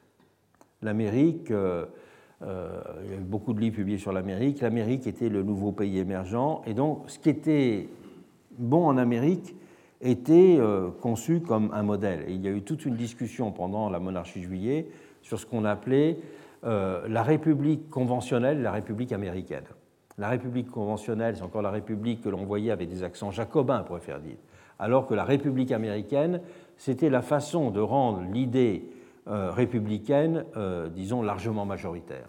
Et tout ce débat sur République conventionnelle et République américaine, eh bien, il permet de comprendre euh, la popularité qu'avaient les institutions de ce pays et donc le fait que l'élection d'un président existant aux États-Unis, il était envisagé en France. Et puis le deuxième fait qui a fait aller vers l'élection d'un président de la République, c'est tout simplement euh, le fait que euh, les, expériences d'exécutif collégial du directoire du consulat avaient, avaient laissé un mauvais souvenir. Donc on est revenu à l'élection alors qu'évidemment, après le Second Empire, il écartera pour un siècle l'idée d'élection euh, du président de la, République. Mais la question du mandat présidentiel, dans cet euh, intermède entre 1948 euh, et 1958, restera très discutée. Lors de la discussion des lois constitutionnelles établissant la Troisième République, certains avaient envisagé un mandat de dix ans encore pour le président. Et c'est finalement, vous le savez, un mandat de sept ans qui sera euh, retenu. Et lorsque la question d'un retour une élection au suffrage universel sera mise à l'ordre du jour après 58, les pères fondateurs du régime avaient songé à un mandat beaucoup plus long. Le premier qui a fait l'œuvre constitutionnelle dont allait naître la Constitution de 58, vous le savez, indépendamment de, de tous les éléments qui ont été exprimés euh, au moment de la résistance, c'est Michel Debré qui a, euh, qui a véritablement joué le rôle essentiel. Et dans un livre qu'il a publié à la Libération, qui avait pour titre Refaire la France, il suggérait un mandat non renouvelable, je le cite, d'au moins 12 années. Hein. Donc un président de la République élu au suffrage universel avec au moins 12 années. Et l'idée d'une monarchie républicaine le euh, séduisait à l'heure. Et en effet, ce chiffre de 12 années, d'où est-ce qu'il le tirait? Il disait c'est la durée de vie moyenne des régimes monarchiques en Europe aujourd'hui. Donc les gens arrivaient au pouvoir euh, à 60 ans ou à 55 ans, ils mouraient 12-15 euh, ans après. Donc voilà, c'était une façon de donner ce tempo euh, monarchique. Et certains proches du nouveau régime suggéreront en 1958 le terme de 10 ans. Et c'est la prudence politique qui conduisit en rester au septennat. Mais il est frappant de voir que c'est véritablement d'autres durées qui avaient été envisagées par les partisans euh, du, euh, du régime. Et lorsque le quinquennat fut adopté en France par référendum il y a euh, une dizaine d'années, la réforme parut soudain naturelle. Le Premier ministre de l'époque, Lionel Jospin, se contenta de dire La démocratie a besoin pour respirer de mandats d'une longueur raisonnable.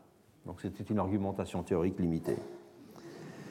Et l'ancien président Valéry Giscard d'Estaing notait quant à lui laconiquement C'est une réforme de modernité, c'est presque tout ce qu'il y a à dire sur elle. Donc ça veut dire vraiment que l'on on acceptait de penser que vitesse, modernité et démocratie se liaient naturellement, sans que ce lien ait besoin d'être élaboré.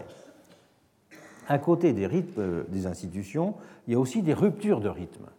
C'est la question des vétos, la question de la dissolution, la question des élections partielles. Une autre façon d'aborder la question des temporalités est de considérer les procédures qui peuvent en modifier le rythme. Le veto en est la première forme. Il consiste dans la faculté qui est reconnue à une autorité publique, personnifier le chef de l'État ou collective, une cour de justice, une deuxième chambre par exemple, de s'opposer de façon active ou passive à l'entrée en vigueur ou au maintien d'un texte. Cette idée de veto a généralement été pensée dans le seul cas, notamment aux États-Unis, où il joue rôle que vous connaissez. Il a généralement été pensé dans le cas d'un système de checks and balances. Mais il a aussi une dimension proprement temporelle, parce qu'il oblige une délibération à se prolonger en compliquant un processus de décision. Et c'est pourquoi, au moment de la Révolution française, la grande discussion sur le veto royal, le grand argument des partisans euh, du veto, était de dire que le, veto rompt la temporalité de la représentation en étant l'équivalent d'un appel au peuple. C'est le grand thème euh, de défense des partisans euh, du veto, suspensif en disant c'est l'équivalent d'un appel au peuple, puisque ça rompt le rythme politique. Mais c'est la dissolution d'une assemblée qui est la forme la plus répandue de rupture des rythmes institutionnels. Elle est à la fois un pouvoir pour celui qui l'exerce, la dissolution, on parle de dissolution-dissuasion, et peut-être une ressource démocratique pour l'électeur qui est amené à s'exprimer pour trancher de façon prématuré par rapport au calendrier prévu, la question de savoir comment a évolué le sentiment majoritaire. Vous voyez que la dissolution, elle est aussi liée à cette idée que euh, les majorités se reforment euh, sans cesse. Et la, dissolution, quelles qu'en soient les modalités, qui sont fort variables selon les pays, est toujours une procédure de renforcement du caractère majoritaire de la démocratie. Car c'est affirmer qu'il faut rafraîchir euh, la, la, majorité. Et notamment, c'est très intéressant de préciser cela par rapport aux usages anglais de euh, la dissolution, où il est très fréquent en Angleterre que les élections euh, législatives soient provoquées par le parti au pouvoir un peu avant la fin du terme, et c'est très, très, très général même. C'est aussi sur un mode informel, ce, ce, rupture de temporalité des rythmes institutionnels, ce à quoi servent des sondages, lorsqu'ils infirment ou ils confirment l'état de l'opinion à un moment donné relativement à son expression lors des précédents scrutins. Participe encore à ce système euh, de, rupture des rythmes politiques le mécanisme des élections partielles, ce qu'on appelle les by-elections en Angleterre, qui sont une autre façon d'appréhender l'évolution du sentiment majoritaire. Et c'est la tenue des élections partielles a notamment joué un rôle extraordinairement important dans les tout débuts de la Troisième République pour républicaniser, euh, le, pour républicaniser la Chambre des députés. C'est les élections partielles qui régulièrement ont montré ce qu'était la nouvelle majorité et fait monter en puissance, pourrait-on dire, la majorité euh, républicaine.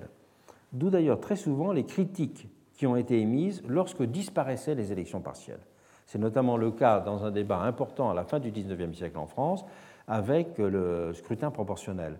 Parce que le scrutin proportionnel, euh, comme il y a une liste nationale, il y a une liste nationale, euh, si un député, c'est ce qui se passe dans le cadre européen aujourd'hui, si un député démissionne ou décède, eh bien il est remplacé par le suivant sur la liste. Il n'y a pas de nouvelles élections. Et donc, un des grands reproches qui a été fait aux élections proportionnelles à la fin du XIXe siècle en France, c'est justement de rendre impossible ce, ces élections partielles. C'est aussi ce qui était en débat avec la procédure, la mesure qui est plus récente en France, qui fait qu'un un parlementaire, un, pardon, un ministre qui démissionne peut retrouver son, son, mandat, son partiel, ce qui n'était pas le cas avant. Donc, ça aussi, c'est une affaire de, de, rythme, de rythme politique. Et on peut dire que d'une autre façon, c'est aussi des, ruptures de temporalité que conduisent les interventions d'une Cour constitutionnelle. Parce qu'au-delà de leur dimension classiquement contre-majoritaire, elles modifient le calendrier de l'action gouvernementale ou législative. Et là, on retrouve ce que j'ai dit tout à l'heure sur les, conventions euh, de révision. Euh, et l'idée de quatrième pouvoir, c'est justement d'introduire aussi des formes de dualisme temporel qui exprime des dualismes des figures de la volonté générale. Considérons maintenant la question, le troisième volet que je voulais explorer avec vous aujourd'hui, c'est celle des temporalités de la démocratie, du point de vue de l'opposition du court terme et du long terme. En notant d'abord que le présentisme démocratique a été au cœur des critiques et des interventions conservatrices stigmatisant le mépris du passé et la religion du présent, dont il voyait bien qu'ils devenaient les traits essentiels de la modernité qui était en train d'émerger, Chateaubriand parlera dans le génie du christianisme comme d'un abominable sacerdoce.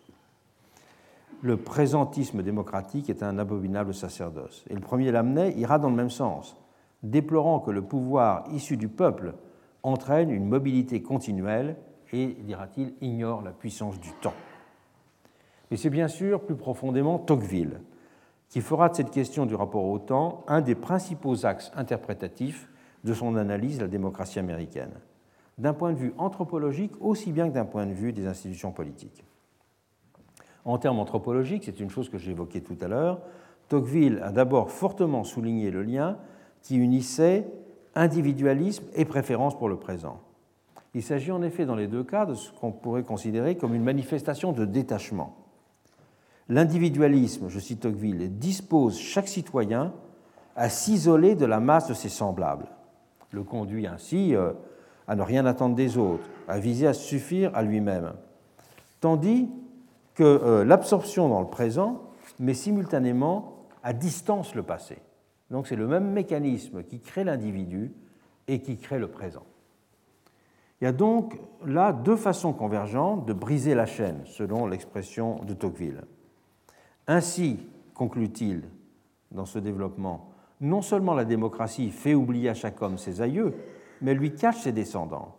Elle le ramène sans cesse vers lui seul et menace de le renfermer enfin tout entier dans la solitude de son propre cœur. Témoigne aussi pour Tocqueville de cette évolution la transformation du rapport à la croyance.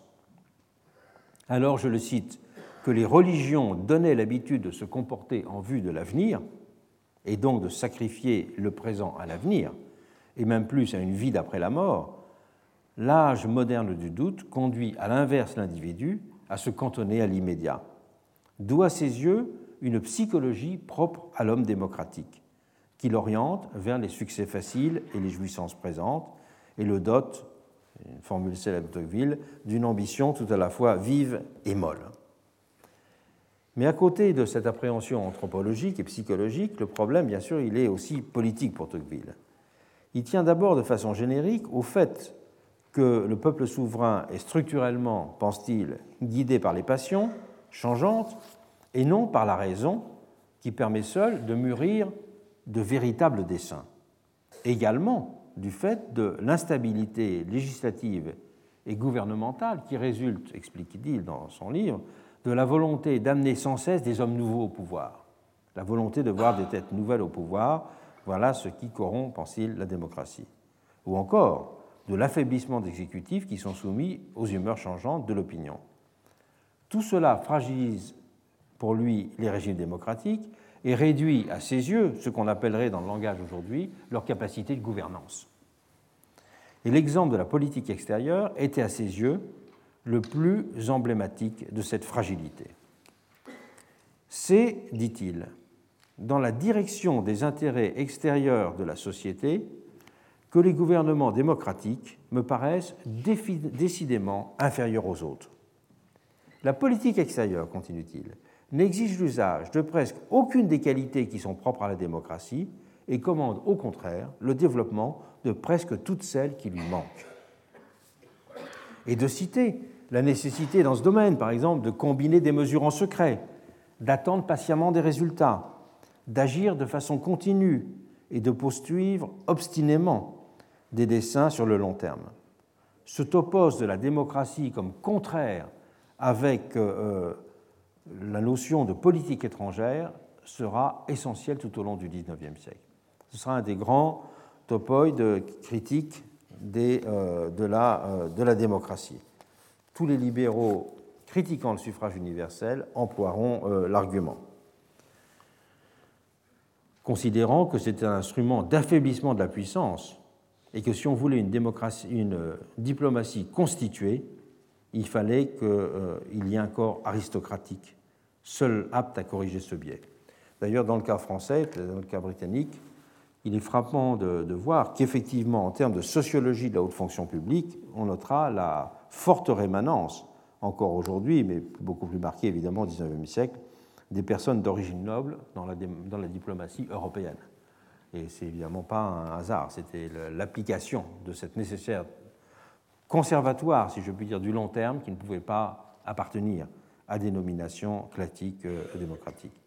Et cette critique du court-termisme sera au cœur aussi des arguments antidémocratiques des courants royalistes au tournant du XXe siècle. Et c'est justement pour amender ce court-termisme qu'ils mettront en avant, il paraît, l'idée du suffrage des morts. Et plus globalement, c'est la superposition de la célébration du présent et de l'avènement de l'individu que ces royalistes euh, voudront combattre en liant l'éloge du long terme et les vertus de la continuité à ce qui était essentiel pour eux, la restauration d'une société organique. On peut dire que la faiblesse sociologique du monde libéral démocratique allait pour eux de pair avec son rapport défaillant au temps. Les deux étaient tout à fait liés. Mais au-delà de ces critiques, c'est à l'intérieur même de la culture démocratique que le présentisme est remis en cause par l'idée d'intérêt général. L'intérêt général est en effet une figure de la généralité qui ne prend sens que dans le double dépassement de la particularité et de l'immédiateté. Dépassement de la particularité avec évidence, euh, intérêt général, mais dépassement de l'immédiateté aussi, car il implique une dimension de continuité, la constitution d'une forme qui présente un caractère de stabilité. Et la structure de l'intérêt général diffère à cet égard de la structure de la volonté générale.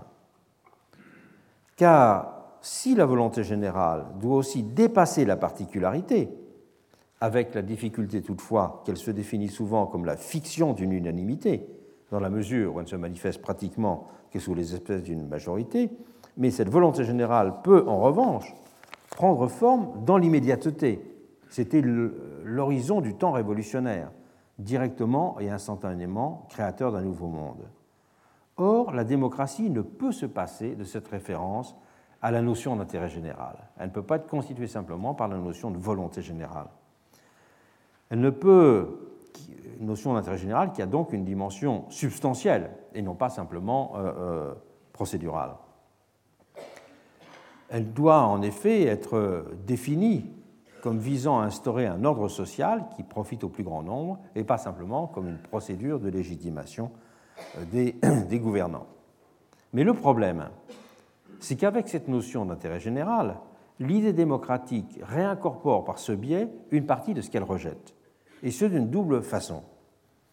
Elle réintègre d'abord une vision ancienne du bien commun comme une grandeur indéfinie, comme une grandeur qui tend à la perpétuité. Vision de l'intérêt général qui, dans l'Occident médiéval, a plongé ses racines dans la relecture d'Aristote,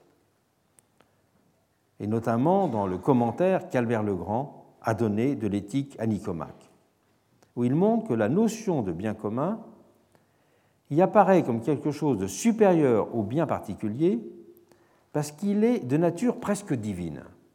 Et quand il disait il est de nature presque divine, il voulait dire par lui que pour lui ce mot divin devait être interprété comme la désignation d'une sorte de continuité de l'espèce. La continuité de l'espèce a ce caractère divin, selon, on pourrait dire, une orientation typiquement naturaliste de, euh, de la période. C'était donc bien une façon de retourner une conception de type naturaliste qui était aux antipodes de l'artificialisme démocratique. Donc parler d'intérêt général est anti-artificialiste. Mais l'idée démocratique réintègre aussi par le biais de cette notion d'intérêt général la perspective de la mise en place d'institutions à la fois gardiennes et opératrices de la perpétuité, puisqu'une dimension de perpétuité dans l'intérêt général, ou de très long terme. Et c'est la définition et la fonction même de l'État moderne que de se présenter comme l'agent central de cette perpétuité. Et on peut dire même plus qu'il ne faudrait pas définir l'État moderne simplement comme ce qui exerce l'exercice de la violence légitime, mais comme ce qui exerce le monopole légitime de la perpétuité. Et cette question de définir l'État comme le monopole légitime de l'action en vue de la perpétuité a été un très grand sujet de discussion à partir de, de Baudin. Et Baudin définissait justement la souveraineté comme une puissance qui était absolue, mais surtout perpétuelle. Donc c'était la dimension de perpétuité qui était très importante. Et que cette fonction de perpétuité, elle a évidemment longtemps été incarnée par le principe monarchique, justifiant sur cette base la transmission héréditaire du pouvoir. Et principe monarchique, lui-même ancré dans la prétention à être le serviteur de l'œuvre divine, Dieu se définissant comme l'être radicalement indifférent au temps, un être de perpétuité et de présent continuel en même temps. On peut ainsi dire que le véritable concept de monarchie n'est pas d'ordre constitutionnel. Avant d'être un type de régime, la monarchie s'est appréhendée comme un sacerdoce de l'impartialité et de l'intérêt général, appuyé sur son caractère d'indifférence temporelle. L'État a incorporé cette dimension, qui lui est restée consubstantielle après la disparition de la figure du roi-État. Il ne se conçoit pas, en effet, sans continuité. Même les libéraux en conviendront au XIXe siècle. À la fin du XIXe siècle, le grand livre qui fait référence à la vision libérale de l'État, c'est le livre de Paul Leroy-Beaulieu, L'État moderne et ses fonctions. Et Paul, Leroy, euh, Leroy-Beaulieu pardon, écrit dans ce livre L'État est le représentant de la perpétuité sociale et il doit veiller aux conditions générales d'existence de la nation dans le, dans le temps. Et cette tension entre la préférence pour le court terme de la volonté générale et les réquisites du long terme est ainsi constitutive de l'idéal démocratique. On notera qu'elle est au cœur de la réflexion des pères fondateurs de la Troisième République. Littré appelait ainsi à considérer que la République devait se comprendre comme, je le cite, le régime qui permet au temps de garder sa juste prépondérance. Et c'est ce qui permet aussi d'expliquer la réticence des pères fondateurs de la République à employer euh, le mot démocratie trop fréquemment. Je citerai la semaine prochaine que dans les, dans les proclamations électorales des années 1980, le mot république est cité 30 fois plus souvent que le mot démocratie. C'est-à-dire qu'il écrase complètement le mot démocratie. Et là, vous trouvez une des explications à cet élément de langage sur lequel je reviendrai. Et beaucoup euh, ont cherché alors la voie d'une régulation de cette tension entre volonté générale et intérêt général par la réintroduction d'éléments de type aristocratique, la protection de l'exécutif des soubresauts euh, de l'opinion, par exemple, l'introduction de chambres représentatives qui incarnent euh, la durée. Mais on peut aussi considérer que c'est la célébration des promesses de l'avenir qui procède d'une recherche analogue dans la régulation de cette tension des temporalités.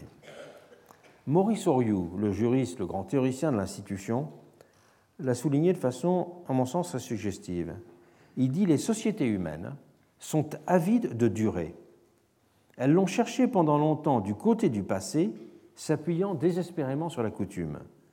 À la suite d'un revirement prodigieux, les sociétés humaines cherchent maintenant la durée du côté de l'avenir, en s'appuyant sur des virtualités. Donc je crois qu'il y a ce renversement complet de perspective, où la durée n'est pas un héritage, où la durée devient une promesse, pour euh, faire vite, qui est essentielle dans les régimes euh, démocratiques. Résumons donc les choses au point où nous en sommes. La tension des temporalités a plusieurs dimensions. Elle, entre le court terme et le long terme. Elle apparaît certes immédiatement, en tout cas pendant tout le XIXe siècle, comme l'expression d'un conflit politique entre progressistes et conservateurs. Mais elle a aussi une dimension structurelle. Elle exprime d'abord un conflit des figures démocratiques et des légitimités. Elle oppose légitimité procédurale, l'auto-institution de la société, le présent, et légitimité substantielle, et c'est la figure de l'administration comme corporatisme de l'intérêt général qui va le représenter. Et donc, euh, c'est la dualité entre euh, gouvernant et administrateur qui va être si centrale dans toute la, conception de la Troisième euh, République. C'est un point que j'ai longuement développé dans le livre Le modèle politique français, la société civile contre le jacobinisme. Deuxième dimension de cette tension, l'écart qui sépare la notion de décision et de volonté. L'impatience démocratique renvoie au registre des décisions, décisions qui sont le fruit des volontés immédiates et qui sont directement opérantes, alors que la notion de volonté est en fait beaucoup plus complexe que ne le suppose la vision révolutionnaire traditionnelle. Elle est en effet aussi projection de l'être, manifestation de son identité, expression d'un projet. La volonté n'est pas épuisée par une action menée. La volonté n'est pas épuisée par des choix donnés ou des décisions spécifiques. Elle a une dimension structurellement historique. Et c'est pourquoi la confusion des deux registres de la décision et de la volonté est également euh, très importante à prendre en compte. Il y a eu historiquement deux visions classiques du statut et des usages de l'avenir. La première est celle qui était liée à l'invention de la politique moderne, dont Philippe de Comines puis Machiavel ont été les premiers théoriciens. En concevant la politique comme une technique de mise en forme du monde, destinée à mettre sus l'adversité, expression de Philippe de Comines, ils ont proposé d'en faire un art de résistance à la fatalité et un exercice de confrontation engagée avec la nécessité. Ces pères fondateurs, je dirais, de la euh, philosophie moderne de la politique, ils ont compris le temps, dans cette perspective, comme une ressource pour la volonté, une disponibilité pour l'action. L'avenir est donc pour eux projection de la volonté, et s'ils abandonnent les figures du roi magicien et du roi gardien, du droit de la foi, etc., c'est un roi opérateur qu'ils pensent, un roi modeleur de la réalité. Et c'est ce qu'expliquera le mot d'ordre que donnera Francis Bacon dans sa nouvelle Atlantide, mot d'ordre qui donnera cette ambition de maîtrise euh, du monde, en disant, en écrivant fameusement, Notre fondation a pour fin de connaître les causes et le mouvement secret des choses, et de receler et de reculer les bornes de l'empire humain en vue de réaliser toutes les choses possibles. Forme et matière de l'idée générique de progrès chez Bacon, l'avenir est là une catégorie qui participe de la diffusion moderne de la politique. Elle est, pourrait-on dire, la profondeur de champ de son concept. Mais il y a une deuxième conception de l'avenir, qui le conçoit sous les espèces d'un terme, d'un aboutissement. C'est la vision eschatologique dont l'idée de révolution comme grand soir a constitué la version sécularisée. Il dessine la figure d'un monde radicalement nouveau, sans division sociale, qui aurait par exemple réalisé l'abondance, et monde dans lequel la notion même du politique aurait été dissoute, le gouvernement des hommes ayant cédé la place à une simple administration des choses. Il n'y a pas là à développer ces deux visions du progrès et de la révolution qui sont en voie d'effacement. La question de la place du futur dans les démocraties se pose en effet désormais dans des termes différents. Elle se lie principalement dorénavant à la question de la prise en compte des générations futures et de l'évolution de l'écosystème de la planète Terre. Elle a d'abord une dimension morale et philosophique. Faut-il se préoccuper des générations futures que nous n'avons pas à traiter ici? Mais elle invite en revanche cette nouvelle appréhension de l'avenir à s'intéresser à quatre questions. Une question institutionnelle, comment représenter le futur? Le futur étant, on l'a dit, la circonscription négligée de la politique représentative moderne. Donc, une première question institutionnelle. Comment représenter le futur? Ou les, personnes qui ne sont pas encore nées, si on veut. Une question de calcul aussi. Quel est le taux d'actualisation qu'il faut choisir pour établir un juste lien entre le présent et l'avenir?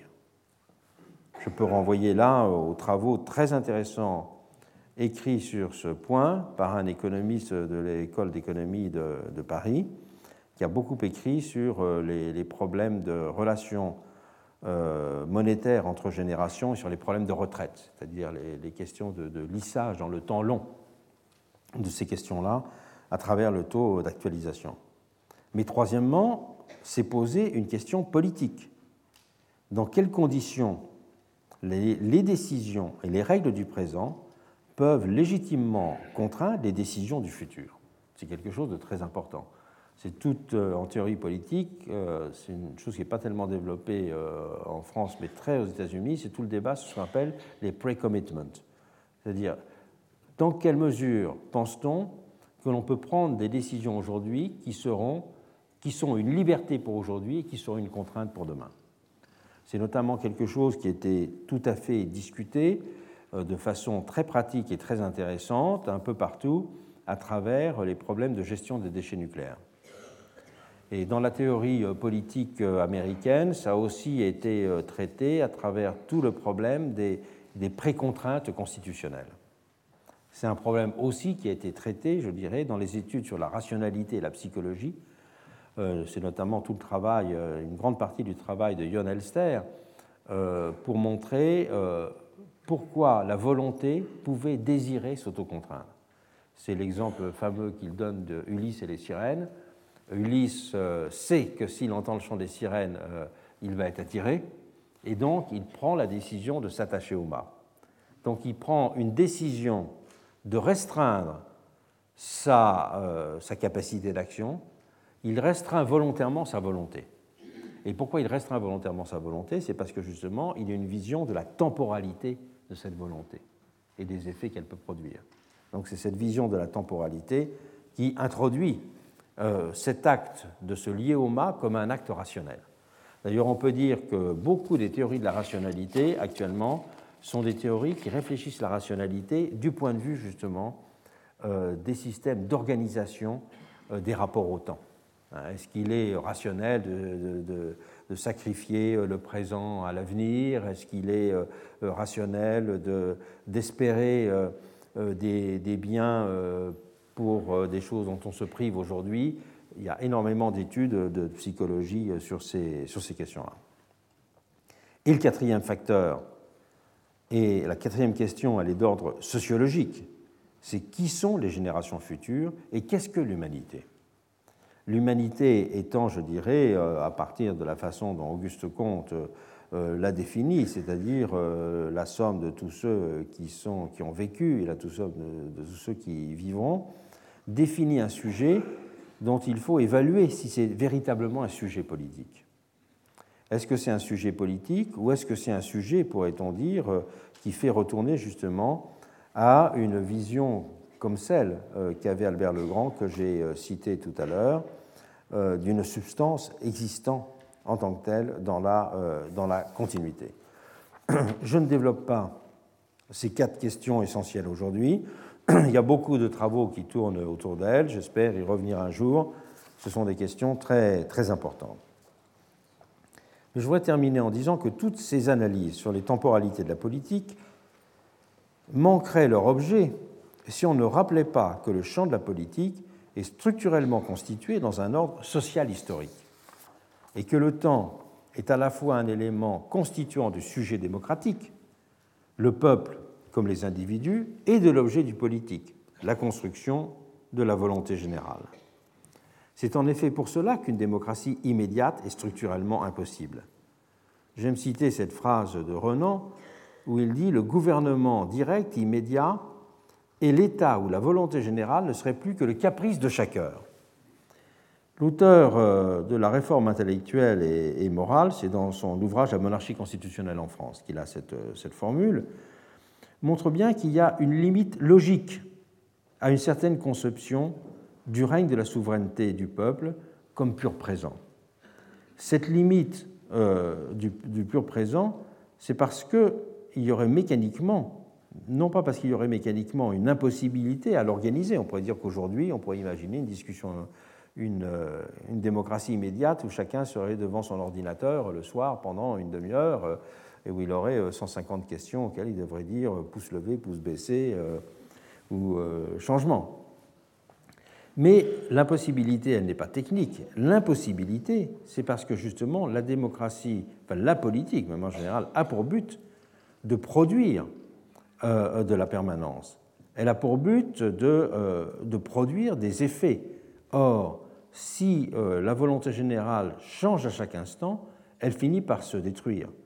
Elle se dissout en se segmentant en permanence. Elle ne peut plus exister comme volonté, elle n'existe plus comme, que comme addition de décisions.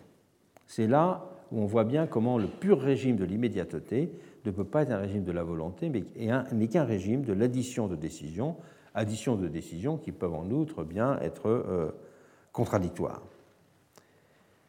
Et c'est l'examen de ce paradoxe logique de l'immédiateté qui suggère et qui renforce l'idée que la démocratie ne peut vraiment prendre forme que comme construction d'une histoire, et qu'on peut donc se contenter ni d'une définition procédurale, les mécanismes de décision et légitimation, ni d'une approche essentialiste, qui prend en compte la qualité du pouvoir et de ses représentants, mais qu'elle est, la démocratie, une fonction du temps. Et on peut dire que cette qualification, euh, qui est dérivée du constat de l'impossibilité logique de l'immédiateté, il est corroboré euh, sociologiquement. C'est que le peuple est lui-même sujet collectif, il est figure du temps, de même que l'individu est sujet du temps. Il est construction d'une histoire, il est projection de l'être euh, dans le temps. Et la démocratie, pour cela, n'est pas seulement le système qui permet à une collectivité de se gouverner elle-même, elle est aussi le régime dans lequel se construit une histoire commune. La mémoire et la détermination d'un projet commun sont dans cette mesure des variables clés de la démocratie. Elle articule les temporalités de la volonté, noue la liberté de l'identité et dissocie la reconnaissance positive de la tradition de ce qui serait son enfermement en elle. Il y aurait beaucoup d'autres choses à dire sur les temporalités de la démocratie, mais voilà l'état de ma réflexion actuelle. Retrouvez tous les contenus du Collège de France sur www.colège-2-france.fr.